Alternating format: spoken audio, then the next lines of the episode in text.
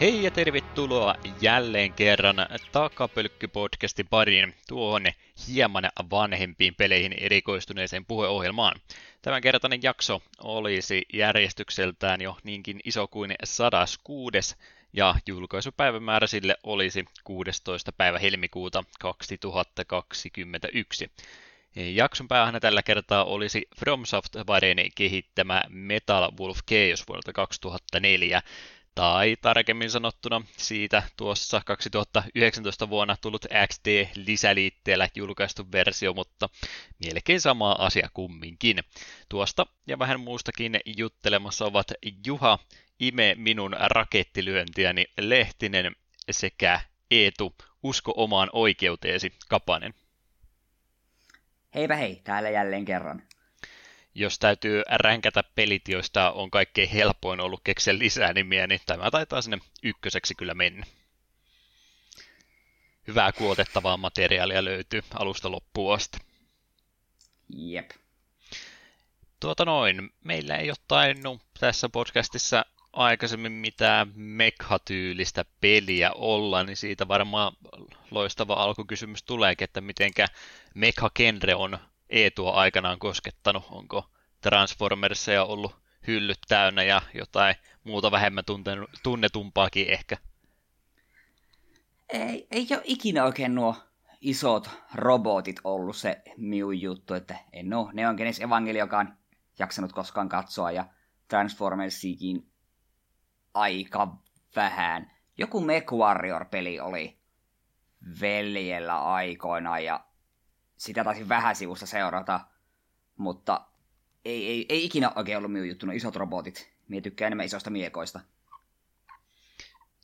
Aika samalla kyllä itsekin meillä taitaa muutakin vähän olla tämmöinen sukupolvellinen väli tähän, mihinkä me ollaan pudottu, että ne Transformersit, mitä silloin 80-luvulla oli, niin ne meni vähän meiltä ohitte, kun ei oltu vielä siihen aikaan synnyttykään, että muistan kyllä, että niitä toki ää, torikauppiailla tämmöiselläkin oli silloin vielä 90-luvulla ihan myynnissä, ettei ne nyt kokonaan tietoisuudesta ollut kadonnut, mutta ei se enempää niitä kyllä kumminkaan huomannut. Kaverilla oli jonkin verran tämmöisiä robotteja, justiin varmaan oli sitten joko sitten sitä Transformersia tai jotain muuta off-brandettyä versiota niistä, että pääsi kumminkin muokkailemaan niitä, että ne aina liikenneneuvoksi sinä sitten pysty muuttamaan ja tällainen, mutta eipä itse kyllä kieltämättä semmoisiin tullut se enempään koskettu. Ei kyllä muista pelaamispuolella, että olisi hirveästi mitään meikkatyylistä ennen, enemmän pelannut. Jotenkin tuntuu, että ne oli silloin enemmänkin tämmöistä PC-tyyppistä, ei nyt ihan täyttä simulaattoria ehkä, mutta vähän semmoista, että koko näppäimistö käytössä olevaa peliä, ei ne siihen aikaan kanssa enempää sitten itseä kiinnostanut. Mm, Ghost in, the, eh, Ghost in the Cellista oli ihan hyvä Pleikkari 1 peli, se on varmaan ainut esimerkki tommosista, mitä muista.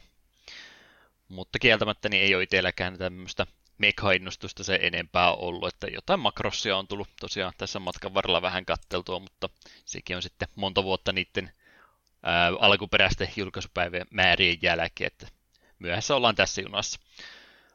Gundamista me ollaan puhuttu kumminkin about joka toisessa jaksossa, koska niitä tuntuu aina tuolta jostain kautta nousuvan pinnalla. Se on kyllä totta. Jeps, jeps. No, me varmaan meka-asioista jutellaan enemmän tuossa sitten, kun päästään jakson pääaiheestakin enemmän puhumaan, mutta keskitytään kaikkeen muuhun sitä ennen. Onko Eetulla esimerkiksi mitään kerrottavaa viime ajoilta, onko ehtinyt pelaamaan tai muut? Joo, on tässä vähän kerennyt. Mainitaan nyt ensin nuo, mitä on aiemminkin puhuttu. Monster Boy on vielä kesken Switchillä. Aika pitkällä alan siinä olla. Mulla ta- sain tuossa just ennen jakson aloittamista niin viimeisen muodon muutoksen. Tai no, vähän riippuu miten asia ajattelee, kun tämä nyt ei ole hirveä spoileri, tapahtuu peli alussa, kun aloitat ihmismuodossa ja kun saat tämän ensimmäisen eläinhahmon, niin et pysty enää palaamaan ihmiseksi, niin tämä ihmismuoto on nyt ainoa, mikä minulta puuttuu. Joskin kun rupesin miettimään, niin en sitten tiedä, että saako, täytyy varmaan kaikki, kaikki kyvyt, millä mun eri hahmomuodoilla nyt on, niin oli, ne on niin käytännössä korvaa kaiken mihin ihmishahmoa voisi tarvita, mutta kuitenkin. Että eiköhän se loppujen heitellen hämöttää. On ollut kyllä todella todella mainio peli. Välillä on saanut jopa vähän haastakin, että hetkinen, tämän bossihan vaatii jopa muutamia yrityksiä ja ylipäätään bossit on äärimmäisen kivoja ollut. Edelleen sille pelille siis vahvat suosittelut, ja varmaan ensi jakson mennessä niin on sen läpi jo puskenut.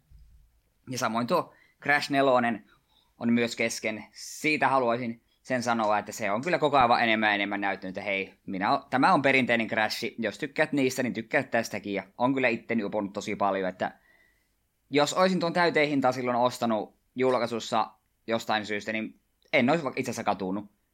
Koska alun perin se ostotta, kun me niin kuvittelin, että äh, no minä ostan tosi kahdella kolmella kympillä, niin sit, sit se on varmaan rahaa aaron. Niin ei kyllä toimista itse asiassa ihan täyden hinnan pelikin, pelinäkin. Olisi jos julkaisussa heti mennyt, mutta nyt kun se on jo aleissa ollut, niin napatkaa sitten, kun siitä saa parikymppiä halvemmalla. Olen tykännyt erityisen paljon kyllä just siitä, että pääsin noita muitakin hahmoja käyttäjä. Dingo Dialilla oli oikein hauska pelaalle ja odotan innolla, että pääsin kyseisellä hahmolla lisää pelaamaan. Ja erityisesti nauroin ääneen, kun oli tämä ensimmäinen kenttä, missä Dingo Dialilla pääsi pelaamaan. Ja siinä on tämmöinen televisiomainos Dingo Dialin omasta ruokalasta. Kyseinen mainos oli varsin hieno ja sitten mainoksen lopussa tuli vielä tällainen virallinen varoitus, että tarkalleen ottaen Dingo Diner startat ruuat eivät ole syötäväksi kelpaavia ja niistä voi seurata näitä niin kuin sivuoireita ja se lista oli aivan tajuuton. Kohtaus jatkuu ja tapahtuu kaikkea muuta ja siellä se televisio pauhaa ja jauhaa kaikkia mahdollisia sivuvaikutuksia oksentelusta eri puolista ties minne ja mainitsee myös, että voi aiheuttaa nälän, puu, nälän niin tunteen katoamista, nälän tunteen kasvamista ja niin, pyörtyylyä ja niin poispäin, niin jotenkin se vaan itseni hymädytti. Ja samoin kuin Dingodalilla on tämä, tällainen, muistatte varmaan, että sillä olisi liekin heitin, niin nyt se toimii sellaisena imurina, jolla voi muun muassa dynamiittilaatikoita imaista ja sitten sylkeä pois, niin ensimmäinen tällainen, kun tulee vastaan, niin Dingo tokaiseekin itsekseen, että dynamiittilaatikon päälle hyppäämistä, ei, en minä mikään bändikuutti ole, niin mm. hymähdin. Vähän eri tavalla eri hahmot siis ohjastaa, että jotain muutakin kuin vaan hahmomodeli muutos. Joo, kyllä. Hahmo käyttäytyy hyvin eri tavalla. Ilmeisesti Cortexillakin vielä pääsee pelaamaan, niin sitä odotan myös innolla. Ja näistä neljästä maskista, mitä siinä pelissä on, niin hetkinen, mulla on nyt niistä kolme. Joo, ajanhidastusmaski on nyt viimeisin, minkä minä sain. Ja il- ilahduin iloisesti sitä erästä varsin vanhaa ö, Crash-hahmoa vastaan pääsi taistelemaan. Kyseistä, kyseinen kaveri ei ainakaan pääpelissä ole ollut minun mielestä bossina sitten ykkösen, vaikka muu, kakkoissakin tämä hahmo näkyi, eli tämä Tohtori Brio.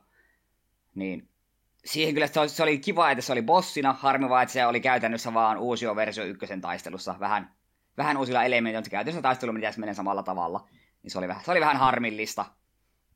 Ja tähän vielä näihin vedoten, niin, tai tähän puhetta tästä pääpeleihin, niin oli hyvä, kun Cortex esittäytyi tuossa joitakin kenttiä sitten, ja tämä yksi näistä maskeista. Äh, no te, te olette voittaneet Crashin, tai siis Cortex vaikka kuinka monta kertaa, ja koko sitten huomaat, että ei, vain kolme kertaa ollaan voitettu Cortex aiemmin. Mm. Ja maskista itsekseen, mutta ai, minä jotenkin kuvittelin, että niitä kertaa olisi ollut enemmän. Eli tämä on siis suora jatkoa kolmoselle. Kaikki, mitä on välissä tapahtunut, niitä ei lasketa. Nyt on Breath of Cortexit jo pudotettu Loresta kokonaan pois. Kyllä. Mutta joo, hieno peli, suosittelen kyllä. Mutta sitten jotain uudempaakin, mitä on tullut nyt pelailtua. Tuossa vii... no itse asiassa viikko sitten Jakusa kolmo, kolmosen remasterin aloitin. Siitä nyt ei vielä paljon sanottavaa, me kerkesin sitä vain pari tuntia pelata, ja nyt kuluneen viikon aikana niin en ole kerennyt sitä juuri pelailla. Pitää katsoa, jos tänään tuossa jakson nauhoittelun jälkeen, niin kerkesi hetken vielä vääntää. Että ihan vasta pari tuntia tosiaan pelannut, niin käytännössä tarina on menty vasta vaan eteenpäin, onko me chapter kolmosessa, ettei ole vielä mitään vaihtoehtoista oikeastaan avautunut, ja varsin suoraviivasta menet tuonne, tappele vähän, ja juoni menee vähän eteenpäin, niin lähtökohdat vaikuttavat ihan mielenkiintoisilta, kyllä sitä hyvä fiilis tulee olla taas. No itse asiassa Kamurochon kaduilla en ole vielä paljon kerennyt olla, mutta vaikuttaa taas vähän siltä, että voi voi, Kirju ei haluaisi enää Jakutsa hommissa olla se hommin sekaantua, mutta pakkohan se on. Tuntuu Jakusalta, mutta kyllä sen huomaa, että kun on pelannut Zerosta Kivami 2, jotka on kuitenkin kokonaan uusia pelejä, niin sitten tuo kolmonen kun on taas remasteri, niin kyllä se jotenkin heti huomaa, kun rupesi kirjoit ekan kerran liikuttamaan, että se ohjaus jokin tuntuu pikkusen väärältä, ja kaikki on vähän tönkömpää, ja kasvuanimaatiot ei ihan niin hienoja. Mutta ei se haittaa. Kyllä ne hahmot on tunnistettavia, äänet on tuttuja, niin mikä siinä? Odotan innolla taas seuraava pari 240 tuntia, mikä tulen viettämään kirjuun kanssa. Ja tulette sitä kuulemaan. 2009 on näköjään tullut alun perin ulos, niin mm, olisiko se ansainnut sitten vielä vähän paremman remasterin kuin tuommoisen pienen viilauksen pelkästä. Niin, se olisi silleen, että jos ne olisi ruvennut just, niin jos ne olisi kolmosta tehnyt vielä kivaammin, Joskus sitten pitäisikö sitten tehdä myös vielä nelosestakin ehkä. Kutonenhan totta kai sitten taas käyttää mun käsittääkseni Kivami kakkosen sillä Dragon Engineä, näin olen käsittänyt. Mm. Vai tuliko kutonen ensin, en muista. Ja niin. Mutta kuitenkin, e, en usko, että tuo pelin pieni ö, vanhem, vaan miten nyt sanoisi sille, että se, että se on vähän tönkömpi kuin nuo, mitä aiemmat on, mitä on pelannut, niin tuskin se tulee minua hirveästi häiritsemään. Se on kuitenkin Jakusaa. Sen verran syvällä jo ollaan, että tokkopa pienet kauneusvirheet enää tästä vaiheessa haittaa. Juu, ei. Mutta joo, me veikkaan, että me tuun Jakusasta puhumaan vielä tämän kästin historian aikana monta monta kertaa, niin hypätään taas eteenpäin. Tuossa itse asiassa pari päivää sitten nautuksesta, niin tuo Super Mario 3D World plus Bowser's Fury hän ilmestyi. Aluksi me vähän oli että no emme sitä tarvitse, mulla se Wii U-versio, mutta sitten kun rupesi trailerit näyttämään, että hei, tämä Bowser's Fury lisäri on ihan kiva ja kaiken puolin. Olihan tuo Wii U 3D World aivan helvetin kova Mario. Ja sitten me myös laske, mietiskelin, että no tuossa semmoinen, sitä voisi vaimon lasten kanssa pelailla porukassa ja tälleen, niin no ostetaan pois. Ja itse asiassa päädyin siihen, että ostin sen kaksi eShopin voucheria, joilla lunastin itselleni sekä tämän Marion että Brave Default 2. Ajattelin, että siinä säästin muutaman kympin, koska tiesin, että molemmat pelit sitten haluan kuitenkin heti julkaisussa. Niin, kiireinen, kiireinen kuukausi tulee, kun pitäisi Mario pelailla, ja sitten vielä Brave Default oottelee sillä kuun lopulla. Ja joo, tosiaan yksi sessio kerettiin pelata. Ei vielä, en vielä Bowser Furyin puolelle hypännyt. Ajattelin, että keskitytään en, ensin nyt Mario pelatessa tuohon lasten kanssa tuohon, tuohon 3D Worldin puolelle. Niin kakkosmaailmassa ollaan menossa ja onhan se edelleen helvetin toimiva ja kiva Mario. Huomaa kyllä, että kun olen aikoinaan pelannut tuon yksin, niin kolmestaan pelaaminen on aika paljon kaoottisempaa. Siellä ei meillä aina pysyä kärryltä hetkinen, mitä nyt tapahtuu, ja välillä jää, tulee missattua esineitä, kun jompikumpi lapsi lähtee vähän liian innokkaasti eteenpäin, ja sitten siellä ei pääsekään enää backtrackkäämään, kun palikat murtuu alta tai vastaavaa, mutta on se vielä silti kivaa ollut. Joskin yksi kenttä oli jo kakkosmaailmassa, niin se piti käyttää touch controlleja, joka toimi siis niin, että jos siihen pelasit televisiossa, niin se painoit R-napin pohjaan ja kallisit ohjainta, jolloin tuli niin kuin se kursori niin kuin sinne näytölle. Piti painaa sellaisia ö, painikkeita, että ne niin kuin tulivat niin kuin alustoiksi. Ja se oli aivan hirvittävää.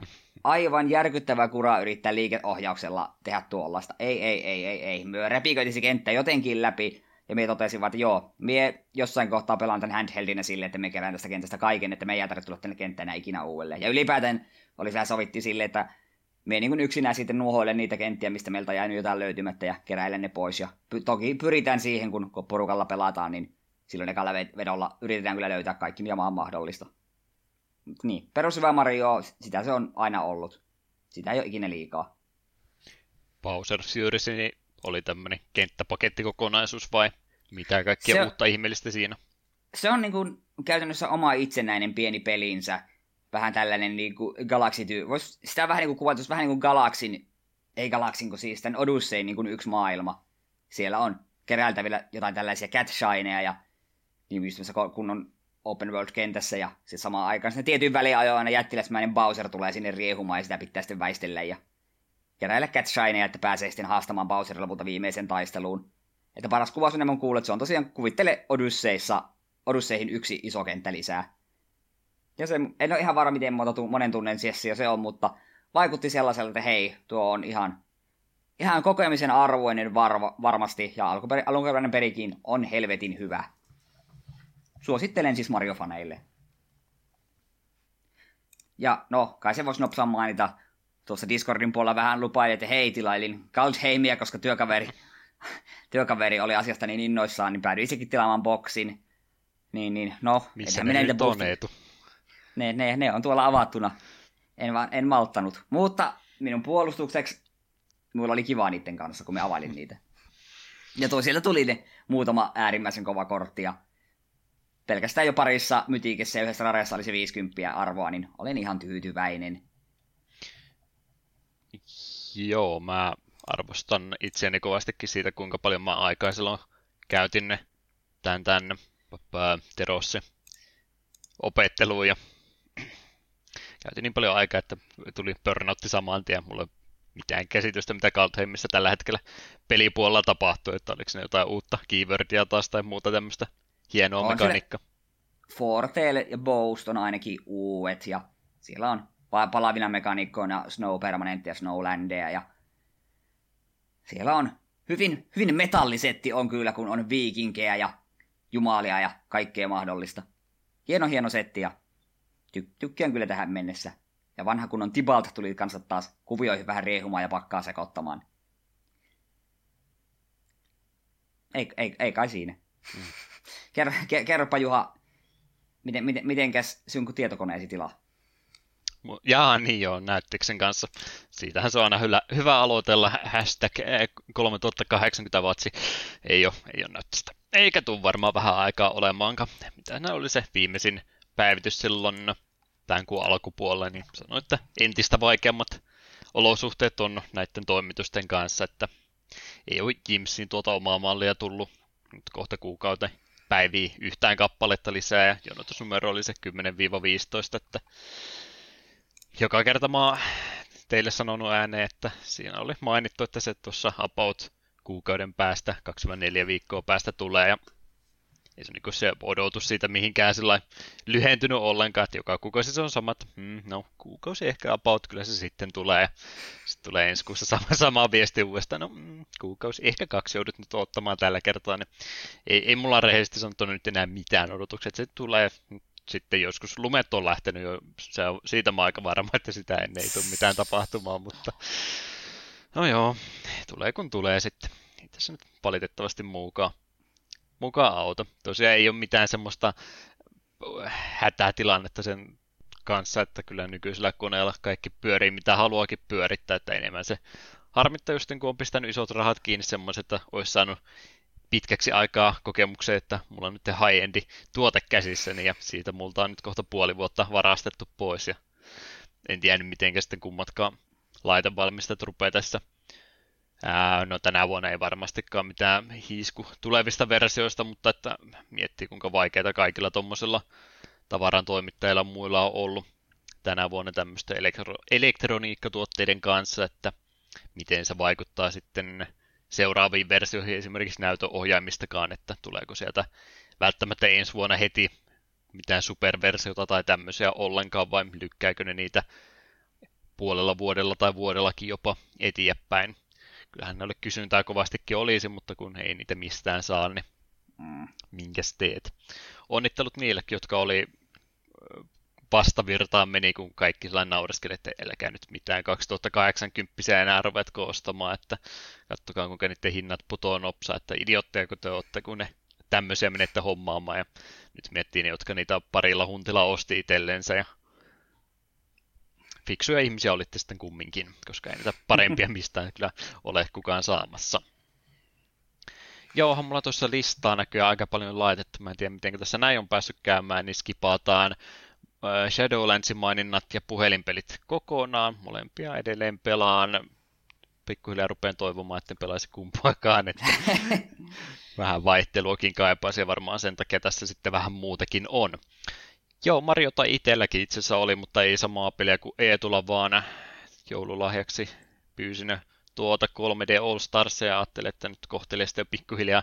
Jostain päästäisiin aloitella, niin nyt vihdoin ja viimein 24 vuotta myöhässä, mutta täältä tullaan, vai 25 vuotta, kauanko Super Mario 64 on aikaa, mutta neljännes vuosisata kumminkin rupeaa siitäkin olemaan aikaa, ja nyt rupeaa sitten ensimmäistä kertaa ihan kunnolla kunnolla yrittää. On sitä tullut pari kertaa yritettyä noilla N64 emulaattorillakin pelata, mutta enemmän mä oon käyttänyt ohjaamme hienosäätämiseen kuin itse pelin pelaamiseen, niin nyt on sitten ensimmäinen vähän kunnon kokemus sen kanssa ollut. Mä laitoin itselleni siihen semmoisen ehdon, että mä oon tällainen kymmenen tähteä joka päivä pelannut, että kolmessa kymmenessä tällä hetkellä mennään, että neljäsosan pelistä nyt tässä kohtaa nähnyt, niin ei nyt ihan koko peliä rupea vielä sen perusteella arvostelemaan, mutta päällimmäinen ajatus on siitä, että mun pitäisi varmaan tykätä tuosta pelistä enemmän kuin mä tällä hetkellä tykkään. Mä ymmärrän, että se on, se on erittäin äh, vaikutusvaltainen peli aikanansa ollut, ja kyllä sitä ihmiset edelleenkin aina silloin tällöin kyseisen pelin palaa, mutta kun mulla ei ole mitään nostalgia kyseistä peliä kohtaan, niin mulla on vähän tukalaa ollut paikoittain ton kanssa.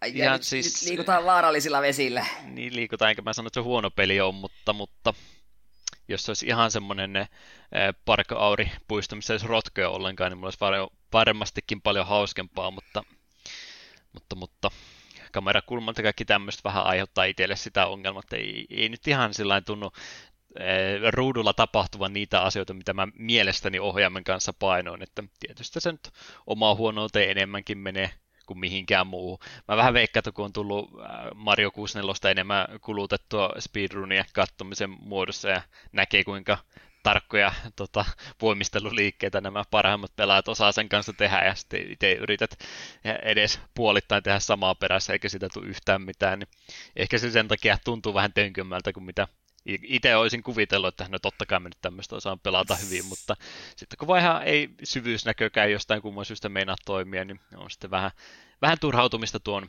pelin kanssa nyt ollut. Myönnän kyllä, että tulee varmaan loppua kohteen ihan suoraan jostain oppaista tai tämmöisestä katsottu, että missä nämä tietyt tähdet on, koska huomaa, että mulla nyt ei ainakaan kärsivällisyyttä tunnu enää ruveta olen päättelemään jotain vähän, no en mä nyt tiedä, onko tässä mitään kryptisiä tähtiä mihinkään piilotettu, mutta jos mä en näe tuosta kun tähteä val- valkkaa sinä kenttään mennä sitä, mitä menet keräämään, jos mä en siitä nimestä osaa heti seuraavan viiden sekunnin aikana päätellä, mitä mun pitää tehdä, niin myönnettäkö, että siinä tulee vähän mieli lähteä sitten kenttää vaihtaa siinä kohtaa. Ei, sitten pitää, lähteä, sitten pitää lähteä tutkimaan ja hyvällä sekä löytävät semmoisen tähden, mitä sitten olisi hakemassa. No sitäkin on tuossa välillä tapahtunut, mutta huomaan kyllä, että iän myötä niin kärsivällisyyskin on selvästikin karissut tästä näin pois. Mutta mut, tavoitteena ainakin jos yrittää kaikki tähdet siitä kerätä, mutta katsotaan nyt sitten mitenkä. Voi olla, että mm. loppupäässä tulee oikeastua, kun on 70 tähteä, se siinä minimi taitaa olla ilman mitään äh, äh, backwards äh, long jump spämmäämistä rappusia ylöspäin kikkailemalla, niin 70 taisi olla se minimi, mitä tarvit. 70 saisi olla, joo. Oot tietoinen, että joka kentästä saa sen keräämällä sata kolikkoa, niin yhden tähden. Melkein ainakin. Olen mä speedrunia tosiaan kattonut, mutta en nyt kaikkia okay. muista. Okei, okay, koska itse kun tuolla tuolla DSL pelasin Mario 64, niin minä päätin, että minä teen tässä pelissä kaiken. Kaikki, joka ikinen muu kenttä on koluttu täydellisesti, kaikki tähdet kerätty, paitsi se helvetin Rainbow Road vai mikä onkaan, niin sieltä puuttuu se sadan kolikon tähti. Onko se Ei. ihan sata varma, että se ei ole DS-erikoisuus ollut? On 100 varma, on se alkuperäisessä pelissäkin. Okay. Ja, ja muutama bonus, että vissiin kanssa puhuttu, mutta joo, ei. Kaikissa muissa kentissä pystyy sata kolikkoa keräämään, mutta se saatana Rainbow Road, mikä ikinä kentän nimi onkaan, hyi, liian paljon rotkoja, liian pitkään menee, ei, ei, ei, ei, ei, siihen se jäi. Mutta, hel- mutta minä olen kyllä sitä mieltä, että se on helvetin hyvä videopeli. No, katsotaan muuttuuko mieli matkan varrella vielä, kun rupeaa vähän paremmin.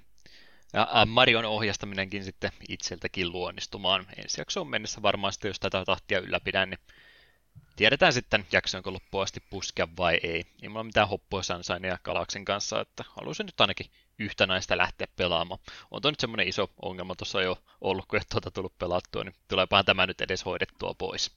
Siinä tosiaan voi olla se, että jos tuo olisit pelannut kymmenen vuotta aiemmin ainakin, niin ei tuntuisi niin pahalta, mutta jos on tottunut pelaamaan vähän paremmilla kameroilla ja muilla toimivia 3D-tasoloikkia nykypäivänä, niin se on aika, aika, aika, aika se pudotus. Mm. Siltä se on ainakin tuntunut. No, se ei todellakaan ole se, mitä mä oon kaikkein eniten pelannut. Mitä Eetu sana tai peli nimike Masohokkeu sanoo sinulle? Ei yhtään mitään. Masohokkeu on pelisarja, jota olen yli 20 tuntia tässä viimeisen kahden viikon aikana pelannut ja selvästikin eniten ajattelin, että mitä kaikkea hienoa modernia peliä tänä päivänä olisi pelattavana backlogin tai siis takapelkynkin puolella, mutta ei me mitään tämmöisiä, kun meillä on olemassa 90-luvulla tehtyjä suomalaisia tekstipohjaisia jääkiekkomanagereita, niin mikä sen parempaa kuin tuommoista ruveta pelaamaan.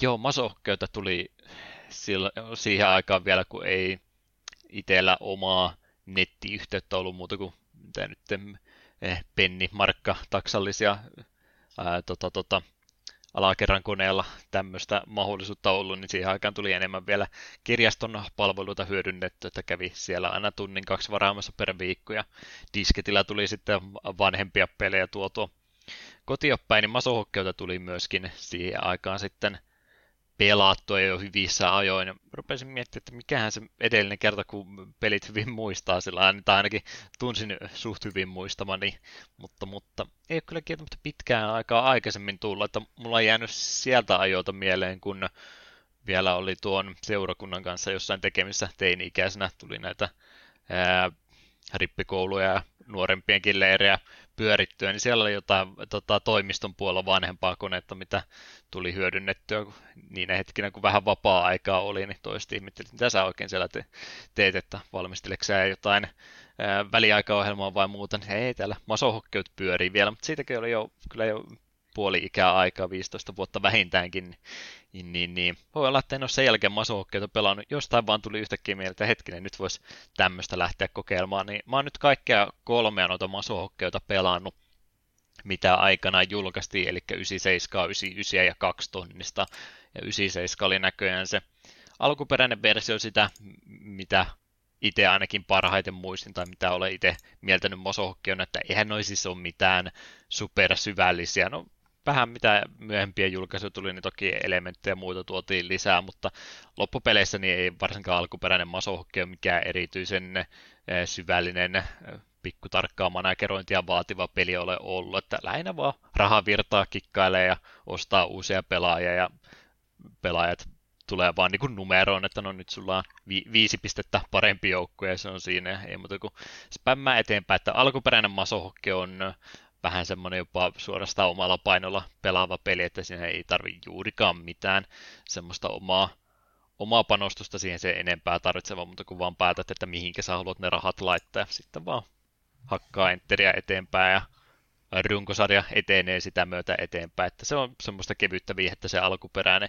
99 ja 2 tonnista, niin siinä sitten ihan nuo pelaajatkin sai omat nimensä ja muuta, että niissä pitää sitten ruveta jo ketjukokoonpanoja ja tämmöisiäkin itse vähän mietiskelemään. Käyttöliittymät on, on vähän mitä on, mutta kyllä nekin sieltä rupesi sitten pikkuhiljaa löytymään, että 99 ehkä näistä kolmesta sen, minkä voi skipata yli, että kaksitonninen käytännössä kaiken asia hoitaa paremmin. 99 ainut etu oli omasta mielestäni nyt, kun on sitäkin jonkin verran pelannut, että siinä tota, ei tainnut olla mitään automaattivalinta, että sä pääsisit vaan tietokoneen tai tota, tota, minkä rytmien mukana niin kentälliset tekemään, sun piti itse joka pelin välillä niitä käytännössä säätää, että sä pystyt optimaalisesti sitä pelaamaan. Mikä on tietyllä tapaa ihan hyvä, mutta toisena sä vaan haluat semmoisen pelin, missä ei tarvi katselee vaan, kun asioita tapahtuu ja itse ei tarvitse siihen se enempää osallistua, niin se 99 ehkä vaatii enemmän semmoista omaa panostusta. Kaksitonnisessa tai siis niin, 0-0, milläköhän nimellä se nyt näistä kahdesta olikaan, niin siinä on sitten jo vähän enemmän annettu vaihtoehto, että Shift ja Ata painamalla sieltä tulee kentällisesti kaikki muut jo automaattisesti, että sun ei tarvi itse käydä sieltä katsomassa, että onko siellä nyt jollakulla paperihaava sormessa, että ei sitä kannata peluttaa tänä päivänä, niin se hoitaa sitten oikeastaan se kaksitunninen sun puolesta sen pelaamisen, plus siinä sitten ää, rahaliikennekin on vähän paranneltu, että 99 en tiedä minkä takia, mutta mulla loppu rahat hirveän herkästi siinä keskeä, siinä oli varsinkin jos lainaa otti, niin korko oli sen verran kova, että huomasin siinä 99 sitten joutuvani monta kertaa peli aloittaa uudestaan, koska olin vähän liian aggressiivisesti lähtenyt jäähallia laajentamaan tai jotain muuta, niin kaksitonninen tuntui siinä mielessä huomattavasti helpommalta. Miten ei onko sulla mitään tekstipohjasta peliä ikinä ollut, mitä olet jaksanut sen enempää pelata? Me meinasin sanoa, että ei, mutta sitten me muistin, että Gazillionaire Deluxe on aika pitkälti pelkästään vain tekstiä ja klikkailua. Mm. Onhan siinä hienoja piirustuksia, mutta päätäntö se on kyllä pelkkää tekstiä. No tuossa ei ole edes niitä piirustuksiakaan, että niin. teksti ja teksti. Mm, niin, no ei, mutta jotain semmoista täysin puhdasta, mistä se vajaa ainoastaan tekstiä, niin ei. Gazillionaire on se lähin. Kyllä siitä sekin toimisi ihan täsmälleen samalla tavalla, jos kaikki kuvat ottaisiin pois. No, tai no okei, okay, sen pelin viihdearvo tippuisi, koska onhan ne suorastaan taidetta. Joo, tota, mitä nyt tuosta masohkeosta mieleen jää, niin sitä tuli silloin joskus vuosikymmen katteltu, että silloin oli jotain tämmöistä päivitystä tullut tekijän puolesta, joka siihen aikaan ei ainakaan hirveästi, en muista, että itsesi, itseensä olisi sen enempää esille tuonut, mutta muistan, että silloin vielä Savonlinnan aikoihin katselin, että hetken nyt on jotain tämmöistä pientä tiisausta tulossa, että nyt uuden vuoden päivänä, niin täällä on countdownit kotisivulla tulossa, että nyt, nyt olisi tässä 2010-2011 jotain uutta tulossa, ja seurasin tarkasti, koska eihän uuden vuoden päivänä mitään tärkeämpää tekemistä voi olla, kuin seurata Masohokion kotisivu, että mitä siellä on uutta julkistusta tulossa, ja kun countdown meni loppuun, niin tekijä otti kotisivut alas. oli, oli hyvä odotus. mutta, mutta nyt on ilmeisesti tullut, nyt on tullut ilmeisesti takaisin ja se on vähän sitä kaksitonnista päivitellyn matkan varrella jonkin verran, mutta en tiedä koko koskaan uutta enempää tehdä, mutta kaikki alkuperäiset on ja kotisivutkin tuotu takaisin, että pääsee kyllä noista alkuperäisestä vielä nauttimaan. Mulla on ainakin ollut hauskaa näiden pelaamisen kanssa, vaikka loppuviimeen aika yksinkertaisia pelejä ne toki on muita, mitä tosiaan en itsekään tekstipohjaisia pelejä se enempää, että ei varsinkaan mitään roolipeliä tai tämmöistä seikkailupeliä, missä pitäisi kirjoittaa, että menee pohjoiseen tai tämmöistä, niin en mä niitä ole itse koskaan pelannut. Ne on ollut tämmöisiä managerityyppisiä pelejä, sitten eduskuntamanageri tulee myös mieleen, että siinä pääsi Euroopan vallottamaan. Oli mainio peli myöskin, täytyy sitäkin varmaan tämän masohokkipuumin jälkeen myöskin kerrata pikkasen. Kunhan et laita listan jatkossa, niin kaikki hyvin. Joo, en välttämättä rupea pakottamaan. Joo, Tohelot, meidän toissajakson vieras, oli tuolla Discordin puolella ohi mennessä maininnut. En tiedä, oliko edes ajatuksena, että kukaan tällä mainostuksella rupeisi pelaamaan, mutta oli tuolla tuommoista pienempää indie-tuotosta, tai suorastaan Game tuotosta mainostanut aikaisemmin kesällä tullut, oli suomalainen tekijäkin taustalla, jota nimi olisi ehdottomasti pitänyt ylös laittaa, mutta eihän minä näin hyvin näihin podcasteihin ikinä valmistaudu.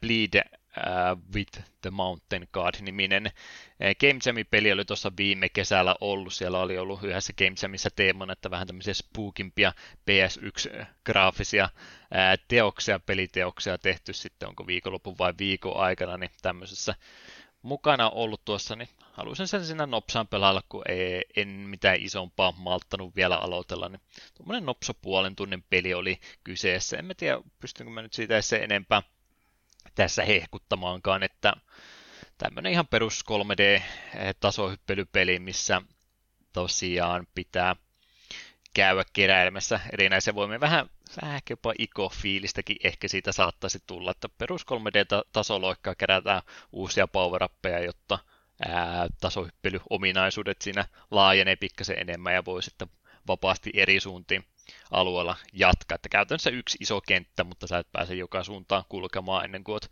oikeat power löytänyt. Ja pikkasen keräiltävääkin siinä olisi matkan varrella ollut, jos olisi paremman lopun halunnut tuolla pelille, mutta enpä rupenut itse se enempää sitä edes siinä sitten harrastamaan. Tästä on ilmeisesti työalla ollut sitten vähän laajennetumpikin versio, mutta en siitä tässä kohtaa vielä itse tiedä mitään, mutta ihan hauska, kun tuommoista pienempääkin peliä tulee välillä pelattua.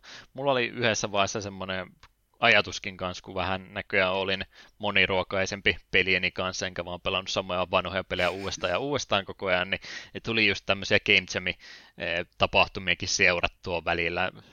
Seven Day FPS oli se oma suosikki, mitä tuli ei joka vuosi katsottu, kun seitsemässä päivässä aina jotain FPS-genren edustajaa yritti tehdä. Siellä oli kyllä nimenomaan kaikkia muutakin kuin mitä modernia arimeijaräiskintöä ja muuta, että siellä oli ihan mielenkiintoisiakin tapauksia siellä, niin, niin en sen takia rupea sua tuosta, tuosta pelitapauksesta enempää kyselee, kun ei varmaan yhtään mitään nimi sanoa, mutta onko sä mitään tuommoista Game Jamia tai muuta koskaan seurannut tai sen kautta löytänyt mitään peliä? En ole itse silleen niin kuin kovastikaan niiden perään ollut. Aina jälkeen tulee aina luettua, että aha, okei, tämmöinen on tehty siellä, että ihan siistiä, mutta en niin kuin aktiivisesti ole mitään niin kuin seurannut tai hakenut, että hei, haluan pelata jotain Game Jamista. Hmm. Joskus se tulee just semmoisia hyviä teoksia, niitä, mitä sitten on laajennettu jälkeenpäin, niin niistä on saattanut ihan indie-hittejäkin tulla, mutta kieltämättä näitä on nykypäivänä noita Game Jamiakin niin paljon, että aivan mahdotonta niitä kaikki, öö, kaikki olisi mitenkään seurata ymmärrän kyllä, että entä välttämättä kaikki ehdi se enempää tutustumaan. Muutama muutakin mä siinä sitten kävin kokeilemassa sen myötä, katselin mitä siellä oli julkaistu, mutta eipä niistä muista nyt itselle jäänyt edes mitään se enempää sanottavaakaan. Ja itse Kentsemi aihe oli vaan itselle justiin niin sopiva, niin sen takia kiinnostuin koko, koko jutusta enemmänkin. Jes, tota noin, mitäs meidän nauhoitusaika tässä kohtaa näyttää, reilu puolituntinen on jo mennyt, saanko about 5-8 minuuttia käyttää viimeisten katseluiden, kuunteluiden mainitsemiseen vai haluatko jo mennä eteenpäin? Mennään vaan, tai siis anna tulla vaan, ei tässä hätä vielä ole. Mm, ei tarvitse ihan heti vielä pois päästä. Joo, mainitsen semi nopeasti, mutta en sen, tää, se enempää vähättelemättä, että mitä tässä viime aikoina oli tullut eh, tutkiskeltua olen kehunut matkan varrella Petskoppia jo moneen, moneen eri kertaan ja kulissien takaa myöskin voin kertoa, että niin monen kertaan yrittänyt itselleni käsikirjoittaa sitä jotain ekstra jaksoakin, mutta olen siinä aina epäonnistunut. Ehkä jonain päivänä tämäkin vielä voisi onnistua, että kertoo minkä takia mä sitä niin kovasti tykkäsin, mutta sen jäljiltähän on myös montaa muutakin vastaavanlaista selvästikin suoraan siitä inspiroitunutta henkilöä lähtenyt omaa tämmöistä sarjaa tekemään, ja yksi semmoinen, mikä viime aikoina tuli pongattu, niin oli tämmöinen Diminis-niminen äh, videosarja YouTuben puolelta. Kerrottakoon vaikka näin synopsiksena, että mikä kyseisessä videosarjassa on ollut äh, ideana. Nämä on siis käytännössä ollut niitä semmoisia äh, This Game I Found-tyyppisiä juttu, että hei, mulla on tässä tämmöinen peli, mitä kukaan muu ei ole pelannut, ja mä sitä sitten YouTuben välityksellä yritän teille vähän niin kuin oikeana tapauksena käytännössä esitellä, mutta fiktiivisiä tarinoitahan nämä kaikki sitten kumminkin oikeasti on. Mutta tämä on ehkä vähemmän kriipimpi versio siitä kokonaisuudesta. Tässä nyt on enemmänkin kyse siitä, että tässä on tota, uh, tarina-ideana ollut se, että uh, tällä pelaajalla miespuolinen henkilö, niin sisko aikanaan menehtynyt ja hän oli sitten siinä viimeisinä kuukausinansa niin oli peliin häntä varten tehnyt ja siinä sitten ehkä vähän lapsuuden traumoja sun muita mahdollisia ikäviä asioita nostetaan pinnalle, että sanottako, että, että niin kuin tämä kuvitteellinen hahmo, joka tässä tätä pelaa, niin sanoo sinne suoraan, että ei ole ollut vähän kipeä aihealue itsellensä, että hän ei ole sitä missään vaiheessa pelannut, mutta hän kumminkin lupasi siskollensa, että tulee sitten jossain vaiheessa tuo peli pelattua, niin sen myötä sitten tuota ensimmäistä pelikertaa pelin varrella rupeaa kokemaan ja ehkä se vähän kipeitä asioita ruvetaan pinnalle sitten ottamaan. Että sanottakoon, että pelaaja rupeaa loppua kohden aika rikki olemaan tämmöisen suht yksinkertaisen ää, aivan ja Peter tyyppisen pelin kanssa. Ei pelkästään sen takia, että peli on hirveän vaikea, vaan että muutenkin rupeaa mies olemaan jo aika rikki myöskin henkisellä tasolla. Että en tiedä, onko nämä semmoisia sarjoja, mitä kukaan muu sillä se enempää innostuu, mutta mä oon tähän kyseisen genreä ainakin itse ilahtunut jo, niin tykkään tämmöisistä vähän semmoisia monien muiden mielestäni tekonäyteltyjä tapauksia, mutta ei se ole itse ainakaan haitannut. Ei ole ammattinäyttelijöitä kumminkaan, niin ehkä sen takia monet on vähän katsoa näiden puolelle ja irvistä, että öö, tämä on nyt vähän, meneekö tämä jo kringen puolelle, mutta en ainakaan itse koe näitä semmoisina. Hyvä minisarja ollut. Um, muuta katselua, mitä tuossa on ottanut. En tiedä mitä kautta tähän, ei hetken muistanpa tarkkaan, YouTube-suosituksien kautta oli tullut oli jotain feikkejä martial artsia mainostettu tämmöinen video tullut suosituksissa, en tiedä mitä kautta, mikä algoritmi on tätä mulle tällä tavalla ruvennut suosittella, mutta tämmöisen Super iPads Wolf-nimisen YouTubettaja löysin sitä kautta. Hänellä on kyllä enemmän ollut sitten tuota ihan Japani anime-juttua enemmänkin, mutta siellä on ollut myöskin kyseisen henkilön kanavalla sitten just tämmöistä vähän muutakin kult- popkulttuuriin liittyviä asioita, pikkasen videopelejä ja pikkusen wrestlingiä, niin sehän on siinä justi videopelit, wrestling ja anime, niin se on semmoinen epäpyhä kolminaisuus, mistä on hyvä, hyvät YouTube-kanavat tehty ja nimenomaan tämmöistä vähän enemmän käsikirjoitetumpaa videota ja muuta, esimerkiksi jotain, että tämän takia kannattaa Hunter x Hunteria katsoa pitkään 4 vai 50 minuutin äh, äh, videoartikkeli siitä, että minkä takia tämä sarja on hyvä, niin mä oon ruvennut tykästymään justiin tämmöisiin äh, arvosteluihin ja tämmöisiin tyyppisiin videoihin, kun muuten tuntuu tuo YouTube olevan enemmänkin reaktiovideoita ja muuta 10 minuutin clickbait-videota, niin mä tykkään, että nyt vähän semmoista vastareaktioitakin siellä rupeaa olemaan, että ihmiset oikeasti tekee tekee semmoisia videoita, mitkä vaatii hyvän käsikirjoituksen ja editoinninkin, niin niitä on ihan mukava katsella. Tuommoinen YouTube-suositus heitän tähän väliin. Varmaan Eitukin tykkäisi. Pitääpä tutustua. Se, mikä sen kautta sitten tuli hypättyä, muistan moneen, monta kautta kuulenneeni tai kuuleeni tätä näin, en ole todellakaan ensimmäinen henkilö, että ei ole mikään underground-juttu, vaan sanoisinko en, enemmänkin niin päin, että minä olen about viimeinen ihminen, joka näihin juhliin on saapumassa. Trash Taste-niminen podcasti on tuolla ollut, siellä ollut kolme suositumpaa tai suosittua anime-aiheista YouTube-tekijää pistänyt omaan podcastinsa pystyy vähän kaikki eri suunnalta kotoisin, että yksi on no, hetkinen Walesista, yksi on Australia kautta Japani kansal, kansallisuuden omistava ja yksi oli, oliko sitten ihan jenkki suorastaan, mutta kaikki on tässä viimeisen vuosikymmenen aikana tuonne Japanin suunnalle sitten pysyvästi muuttaneet, niin heillä on nyt tuommoinen podcasti sen myötä sitten tehty, että joo, käytännössä anime-podcasti, mutta ainakin alkupään jaksoja, mitä mä oon kuunnellut, kautta videoita, videomuotoisia versioita niistä kattonut, niin enemmänkin ehkä justiin sitä kulttuurieroa ja tämmöistä puhetta siinä ollut, niin, niin on ollut kyllä erittäin, erittäin viihdyttävä show ja ehkä vähän jopa meitä suositumpikin. Ei nyt hirveästi, niillä nyt on vaan joku yhdestä kolmeen miljoonaa kuuntelukertaa per jakso ollut. Että vähän, vähän ehkä eri kaliberia, mutta samalla osastollahan me ollaan heidän kanssa kumminkin.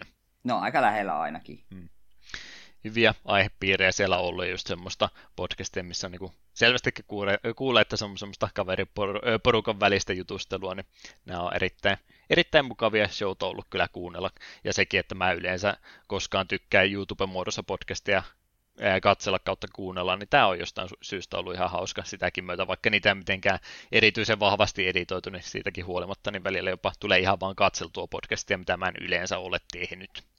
Hmm.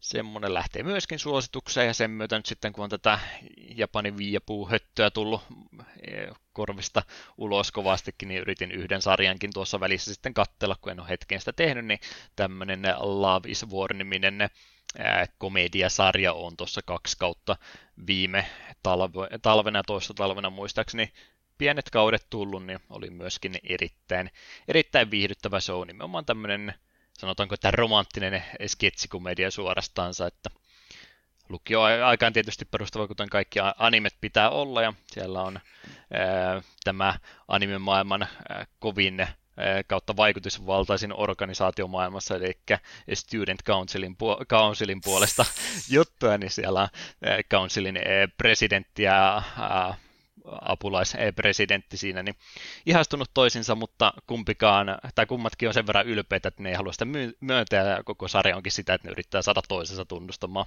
ää, tunteensa toista kohtaa. Aivan. Homma menee suorastaan vähän tämmöiseen tota, Phoenix Wright-tyyppiseenkin hommaan välillä, että tuodaan tota asioita tai jopa Death Note-tyyppistäkin, että ei he, olenko minä tehnyt jonkun virheen, että olenko minä antanut todistusaineistoa toiselle ja nyt täytyy sitten syytöksiä nostaa toista vastaan ja muuta, että se menee niin kuin ihan, ihan tota absurdin puoliseksi huumoriksi toisena ja sen takia siitä suorastaan tykkäsinkin.